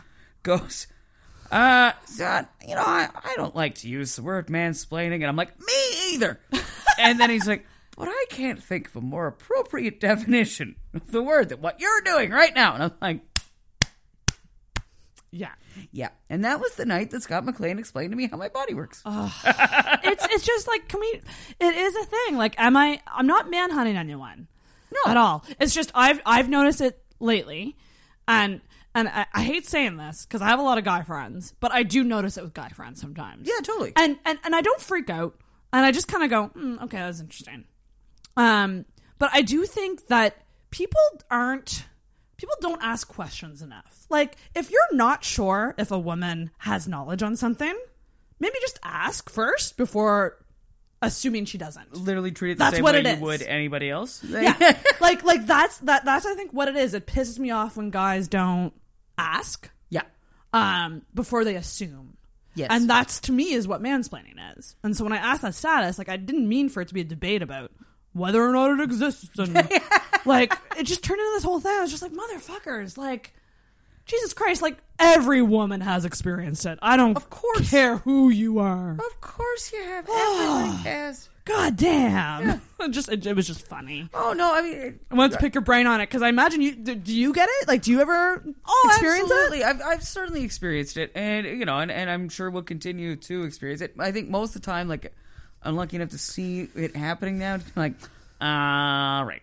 Uh, but my, my favorite one, and like, and I'm not even trying to pick on him, like, because he's just trying to help, and like, but like, we'll, we'll be at home, and like, I'll be cooking, and because I'm still newer to the cooking game, uh, I'll sometimes ask my partner a question because he also not only is he a good cook, but he edited cooking shows Oh, cool. years. Okay, so like he learned a lot probably. Of course, of course. So you know, I mean, I, I have no problem being like, "Hey, you've made this thing ten times that I haven't. Like, Yeah, yeah, what yeah. would you do in this situation?" But instead of just getting like the answer that I asked for, like, you know, what temperature should I put this on? I just want a number. You know what I Yeah. mean? Then I'll get this long-winded, like, Long explanation. Well, you're gonna want. I'm like, I already read the internet. Shut the fuck up and just answer the number. So that's a light form of it, right? Yeah. Like And that's he doesn't thing. even know that he's being a dick. Like he's That- just trying to be helpful. That's one hundred percent. And like I like that's the thing about it. They don't know. No. But there's subtle assumptions being made. Yep. Without and you might not even notice you're making them. Yeah. And it's like, do you realize you're being a real condescending prick right now? And you want to know what? Maybe woman splaining is a thing. Oh, do I know if Scott McLean knows what a diva cup is, or what a tilted cervix is, or um, like, like I'm going to maybe go he ahead. does, but maybe like me as a woman, I say, "Hey, Scott, do you know that a tilted cervix is a thing?" oh no, you don't. Let me explain. It's like that's what it is. It's fucking asking the question before you assume. Yeah, absolutely. Yeah. Yeah. So like if a woman is like like dealing with I don't know, video games or something, you say, "Do you have experience in video games?" Like like No, I don't. Okay, now you're good to explain it. Yeah, instead of just like, well, clearly you've never played this before, so move over. I'll do most of it for you, then tell you why you're an idiot. Good night. Oh, it's just it's just interesting to me. It's a it's a it's an interesting day and age that we are in right now. It's a very weird time. It's a very weird time. Yeah. Do you think that that the time that we're in right now does that affect your comedy at all? Like when you're writing new jokes? Uh, you know, a little bit in some ways, I think, because like it is such an overly sensitive time. Oh God, yeah. And uh, although at the same time, I just, I think I really am still trying hard to be like, well, I don't find this insensitive, so I'm going to To go with it. Yeah, yeah, yeah. Yeah. Yeah. And do you say that when you're like when you're on stage or do you just kind of go in with that mentality? I mostly just go with the mentality. Yeah, Every once in a while, I think I, I will have to say it. Uh, especially sometimes, like people get a little tense about like stuff, like when I am talking about my kid or whatever. It's like, Mm. no, like I'm not being a bitch. Like you know, Yeah. just, it's just a, it, calm down. It's okay. You know what? Sometimes she even knows that I'm talking about this. It's fine. I was gonna ask, yeah, because you're you're you're um like it does inspire a lot of your comedy. Oh, for is, sure. which is hilarious because um I think that that's really relatable and real, and it makes parenting something that you can look at and go, oh, that's that's fucking real life right there. That's someone being honest about parenting, Yeah. and the experience, and so like, do you? Yeah, so you you tell her that you talk about her a little bit Yeah, yeah. or you know i mean she she has an enough of an awareness now where like Mm-hmm. there have been times where something will happen and then she'll see me pick up my phone and she's like are you putting that on facebook mom like yes because it's fucking hilarious That's so funny. yeah or other times like she, she, she thinks like you should you should put that on instagram for sure Oh my god, I love it. She's so self-aware. yeah so like that's as much awareness of social media as she has Oh wow. but yeah, like she, yeah, she has good self awareness, Yeah. and uh, you know, but at the same time, like I, you know, I, there's certain things I would never Right. share, but you know, you have to respect uh, a person's autonomy. Has she ever heard like gone to one of your shows? No. No. Yeah. Uh, no, not yet. Uh, I, I'm sure that time will come Yeah. soonish. Yeah. uh, that's Um, gonna be interesting. Yeah, that's gonna be weird. That's gonna be very weird, and then it's Holy gonna crap. be brutal because then she'll probably like write her own set after that, and then she'll be funnier than me, and then I'll just have to kill myself. Do you think she has a little comedian in her? Oh, I think big Yeah. time. Yeah. Wow. She's uh, very clever. Her timing's very good. And, uh, you know, one of her, like, go to jokes these days is uh, she has uh, one grandmother that's especially fond of wine. Not in a bad way, but, you know, it is well known Marilyn enjoys a glass of wine, and that's great. But uh, she, before Christmas, we're like in Bulk Barn, we're going through the candy aisle and uh, she sees the guy like filling up the bin of wine gums, and she just goes, "Wine gums? Now that's the candy for Grammy." Oh my god, this bulk barn employee! Like I thought he was going to suffocate himself in the bin that he was trying to hide his face in.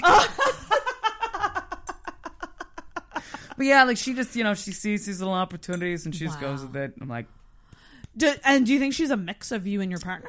Oh, definitely a mix, but I in a lot of ways, You. yeah, yeah, Yeah. it's definitely a mini me. How did you meet your guy? So we met. Uh, this is a weird story. I love Um, weird ones. he uh so he's uh, in a band like i mentioned and uh his the band he was in at the time was named after a wrestler from the old like 80s atlantic wrestling circuit Oh wow! human assassin Wow, what And- a name! right so uh, this was back in 2008 and uh, i'd gone to Bearly's after doing a comedy show yucks and uh, i was hanging out with my comedy friends and then like at one in the morning this very large man uh, with long hair next to this less large man with red long hair who is my partner uh, appeared at the table and the giant man is like my friend wants to talk to you. Like just totally embarrasses the fuck out of him. And uh, and so we chatted for a few minutes he seemed really nice. Um, and then uh, you know i was like okay maybe see you around or whatever. And then they left. And then eventually i left like 45 minutes later and I went into the pizza shop next door, and they were still there, which was kind of like, oh, that's funny. We're running into each other again. So then we sat down and like talked for another like twenty minutes or so. But uh, what I always appreciated, and I give this advice to young men still today, uh, rather than ask for my number, he gave me his number, Yes. and was just like, look, if you ever want to hang out, Here it is. yeah. But then, of course, by then I was so impressed by that that I was like, great, I'll give you mine too. And uh, and before I had the chance to get in touch with him, he got in touch with me, um, and then that was it. Wow. Yeah. And and what was the first date like? First date was cool. We uh, met up at uh, the old Ginger's Tavern on Barrington. Gingers. Yes. Remember Gingers. And there was still comedy going on there at the time. Oh fuck yeah. So we met downstairs and then went upstairs for comedy for a bit. Oh, that's a good first. and uh, and I'm pretty sure Peter White started dating somebody after that show, and Ian Black started dating somebody after that, That show. like that exact show. Yeah. Hilarious. yeah, but we're the only ones still together. wow. Right. Shit. yeah, Love was in the air that time. apparently. Jeez, Louise. So you, and, you, and it's obviously been going great. Yeah. And you, you're cohabitating. Yep. Yeah. And- no, we've cohabitated since. Oh God, like I think it was maybe like eight or nine months in. We're like, all right, fuck it. Like we're already in Yeah. each other's space all the time. We might as well. Yeah, that's true. That's like like around then or like about the year point would be a good time to do. it, Yep. I think. Yeah. Plus, Yeah. especially like, let's be realistic. Like financially, it's just like, It's much better. Yes. Yeah. yeah. Yeah, it's funny. We were I was drinking with friends last night, and we're into the episode at the end, so I can say this. um, and we were just all talking, and you know when like you're at kind of like a party situation, there's like multiple conversations going on. Uh, I have a friend who's like somewhat new into a relationship with this awesome chick that we all love, and all of a sudden, like I just hear them hear, hear her go, "So you don't want to live together?" And they were like, and, like they were almost like bickering about the idea of living together, and I was like, "Oh shit! Oh boy. the conversation's coming up." It's a big decision, though. Let me tell you. Oh man. it's it's a legit decision to make, but it is it it takes it to another level. Oh, it does, especially for me in this case, like I'd already been married and divorced. Yeah. So, like, I, I distinctly recall the big one being like, "Look, I'll get rid of my couch and some of these things, we're saving my mattress because if something happens, I need a thing to sleep on, and it's a really good mattress." Divorced at you said you you got divorced at twenty six. Uh, twenty four. Tw- We 24, split up. 24. Yeah. Yeah. That's young. Yeah. Yeah. When did you get married? I was 22. So yeah, it didn't uh, clearly did not last long like many young marriages. well, do. hey, longer than a lot of celebrity marriages. This is true. This is true. But also with no collateral damage, you know, no Yeah. kids, nobody, you know. yeah, that's true. Everybody just went back to their, their own lives. So were you always someone who like were you a relationship gal?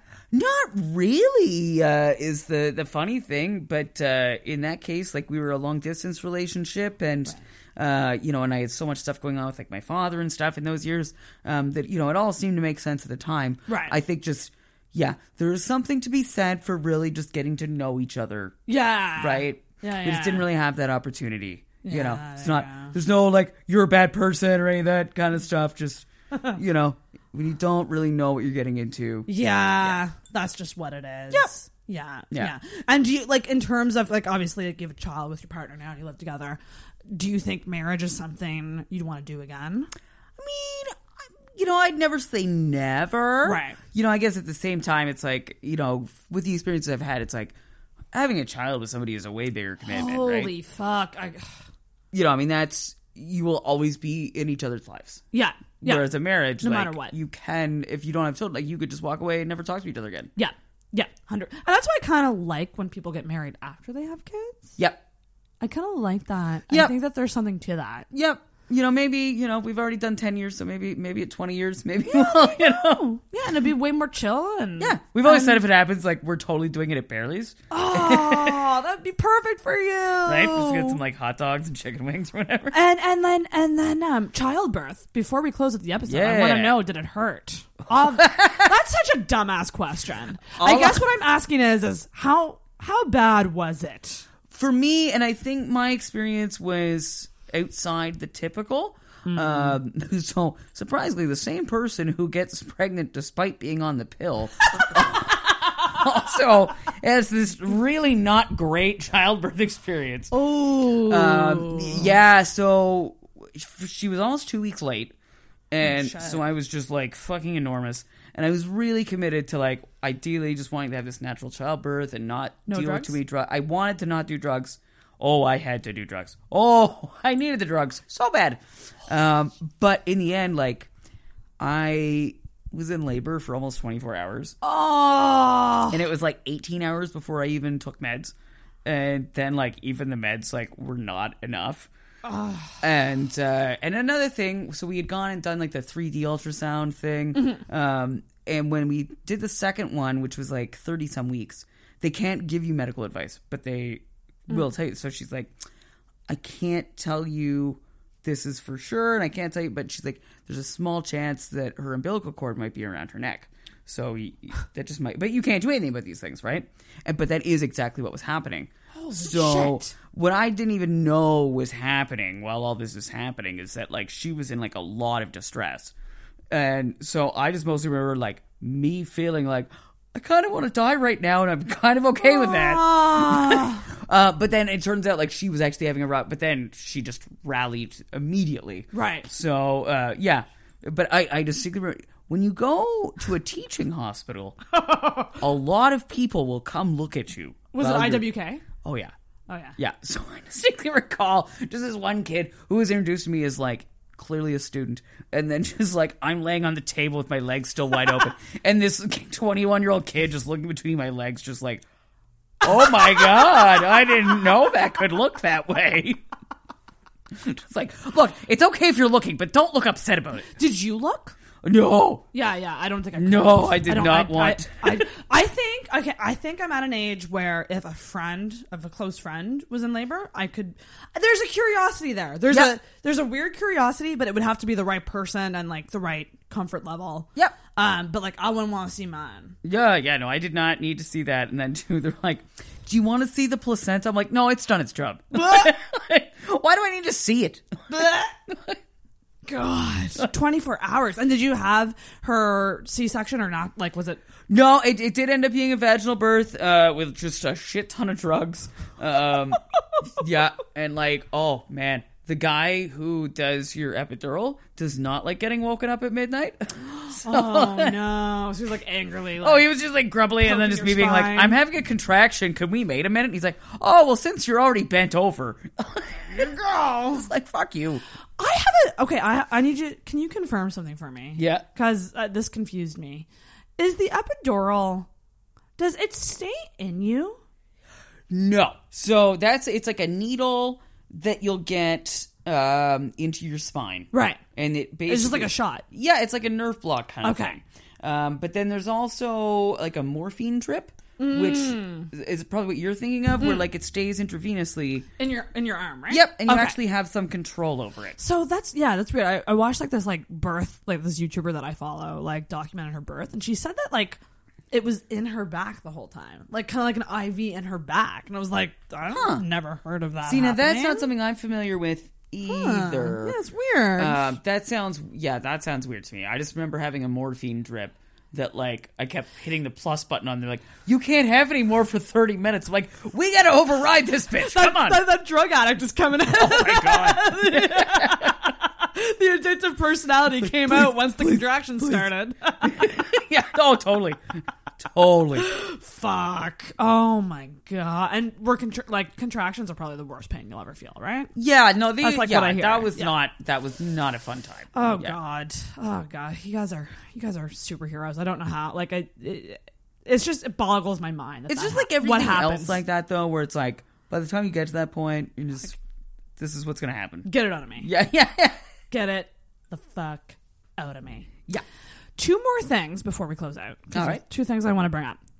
Number one, McDonald's. Um, right. Because I feel like we bond. Over, we're going to bond over this.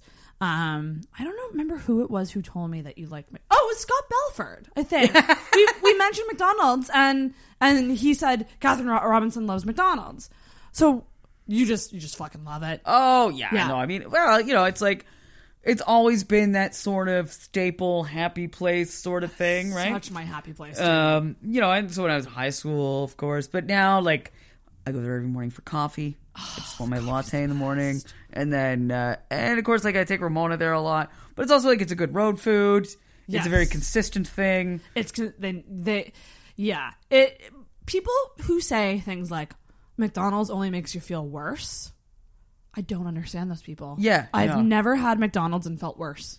No, i think i'm like i have some sort of immunity yeah, to no, the I'm feeling very- because like other fast food places definitely make me feel worse. Oh god, but mcdonald's i fucking love mcdonald's No, I mean there are times where I'm like, exactly what I need right now is just a double cheeseburger, and that will fix everything. double so is that your jam the double cheeseburger Uh, double cheeseburger, or you know, it depends. Yeah. Uh, some it depends. Sometimes it's a double. Sometimes I like two singles. It just just depends on my like caloric quar- needs. i like the quarter pounder Oh, see, I find the patty tastes different. interesting Yes. i've bounced back and forth but i don't know what it is with the quarter pounder that i like better Everybody's got their thing though, right? Everyone's got their thing. I mean, like their fries are just they're hash browns. oh, I love the hash browns. I fucking love Dan Hendricken gets mad with me because sometimes we'll be on the road and it's like eleven o'clock at night, and I'll be like, "I'm getting the hash browns because they're gonna be fresh." Fuck you! We're gonna be here for eight minutes now. Yeah, nothing like a fresh hash brown. Oh, so good. Or fresh fries from there too. Oh yeah. Mm-mm. That's the other thing I've learned is like every comedian has their like trick. Like with McDonald's, like Travis, his secret is he orders the no salt fries, so he gets the fresh fries, and then he dumps a bunch of salt. on it. I, I I use so much salt on my fries. It's it. That's what they're there it's, for. It's disturbing. People are pretty disturbed when they go to McDonald's with me. They're like, your arteries are about to explode. But that's what the nobody's there to like Thank you. impress people with their good choices. Thank you. but the fucking breakfast though, the all like ever since all day breakfast, Yeah. my life has been significantly better. And Yeah. I'm not sick of it. I thought I'd get No. sick of it. I'm not. Not at all. Yeah, no, McDonald's is one thing I genuinely probably could never get sick of. Could never like get I. I choose not to. Yeah, yeah, yeah. You know, but Yeah. if I had to, I could easily. I, I've had days where I've gone there for breakfast and gone back to the same McDonald's for supper. Oh yeah, yeah. I, I've de- I have a relationship with the employees at my local. McDonald's. oh, they're they're aware of me. Aware. Yeah, I love that. Like last Friday, I was like on my way to New Brunswick, so like I stopped for a coffee, but it was it was not my normal coffee time. Coffee time. She's like, "Were you here this morning?" and I was like, "No, I'm just getting here now. I'm like I'm all out of sorts today." She's like, "Okay." She's like, "I wasn't sure." She's like, "I wasn't on drive through earlier." She's like, "But you look different." I'm like, "Yeah, that's because I didn't just get out of bed. I've combed my hair now." wow. There is a level of like it's it's really funny when people start recognizing you at places. Oh, god. The liquor store Yep.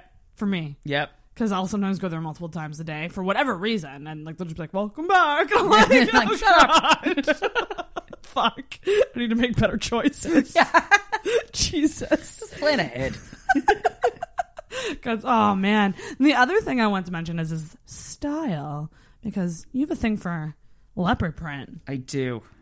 And fishnets, and like I feel like where does where does this like I love it by the way Oh, because I'm. I'm an animal print girl myself. I almost wore my my leopard print dress tonight for you, but again I, I don't want to wear anything that's not loose right now. I, I understand how you Like feel. it's it's it's this weird thing where.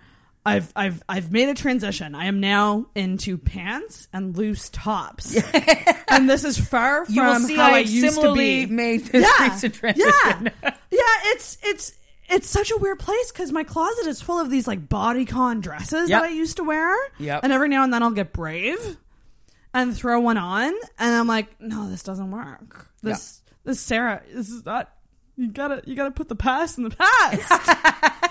oh, you're not the girl in the lobby about to go out. um, but like, where did that come from? What inspired this? And it's very Betsey Johnson. Yes, Actually, yeah. now that I think about it, Yeah, I mean, I guess you know I've always kind of enjoyed that style. I love it. Um, probably about three or well, four or five years ago now, I I adopted a giant fluffy leopard print coat, and that was kind of the beginning of it.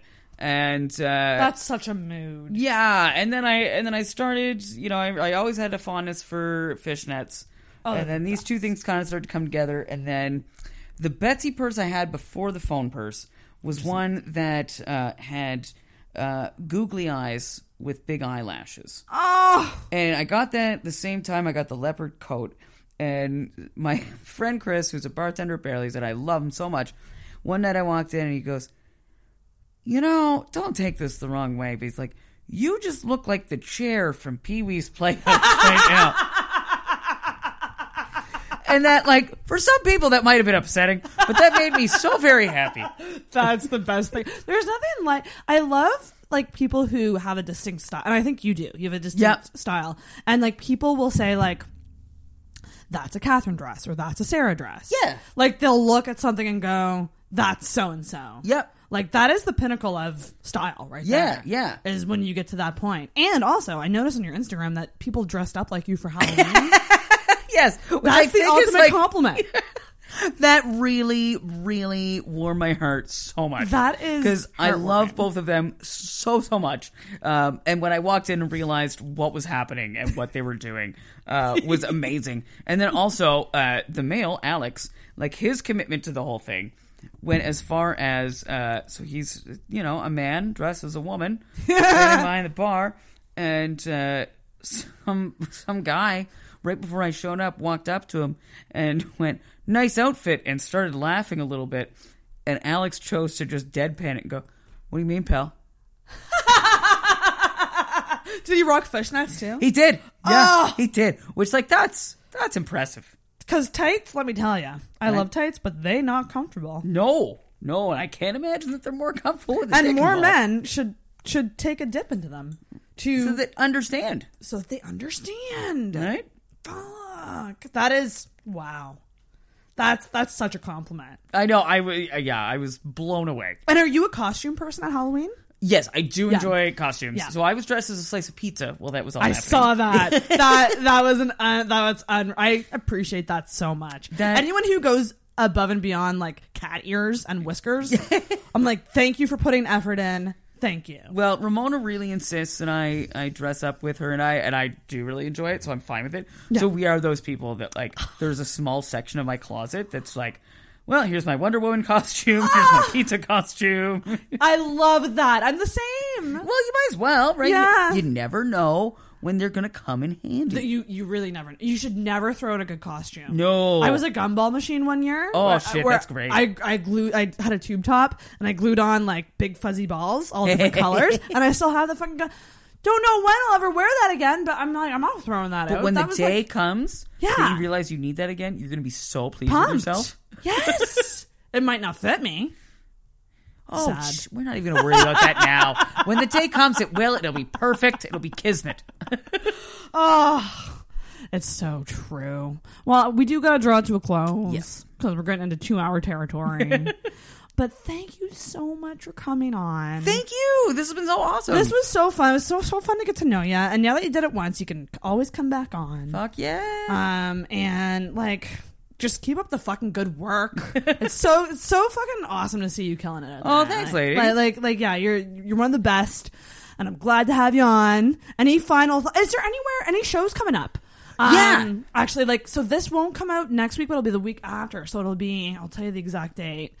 So not next Friday, but the Friday after that, which is Oh, yeah. um February eighth. Yes, so very good timing. Okay. Because uh, February 14th to 16th, I'm going to be middling at Yuk Yuk's um, with my good buddy Andrew Albert's going to be headlining, so that's going to be a super fun time. And then at the end of the month, uh, February 28th to March 2nd, I'm going to be co-featuring at Yuk's with Travis Lindsay.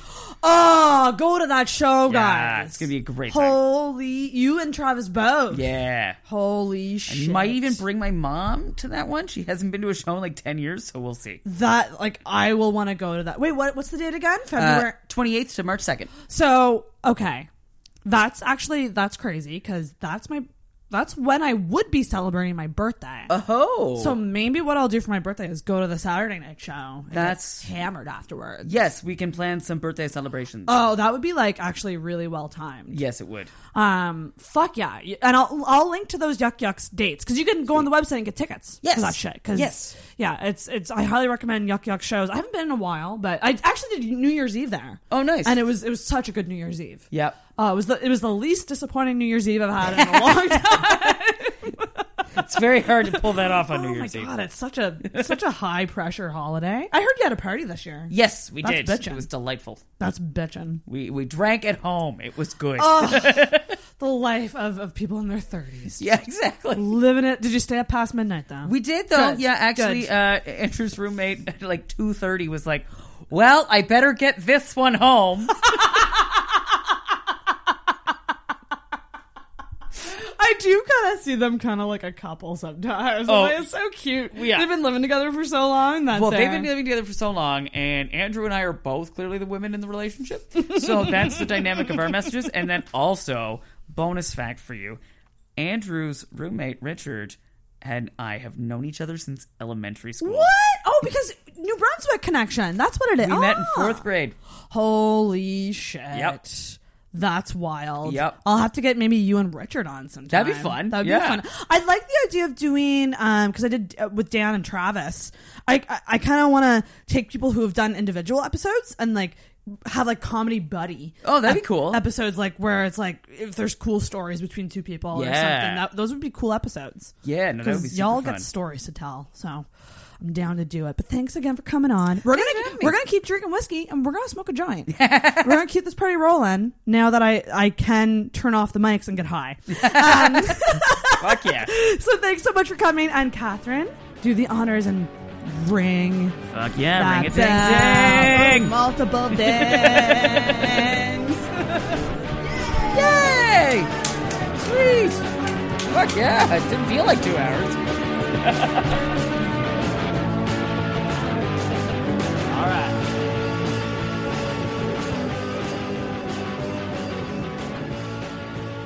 Hey there, guys. It's Mark Adam from the Parenting Podcast. Join me and my co host, KDG, every week for a brand new episode. We talk about parenthood and kids. We talk about it from every single angle. We talk about the lows, the highs, the laughs, and the cries.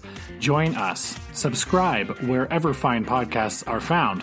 And don't forget to join our community. You can start by visiting us on Facebook, facebook.com slash parenting. It's like parenting with an A in the middle because we like to rant about stuff. Anyway, you get it. We'll see you there.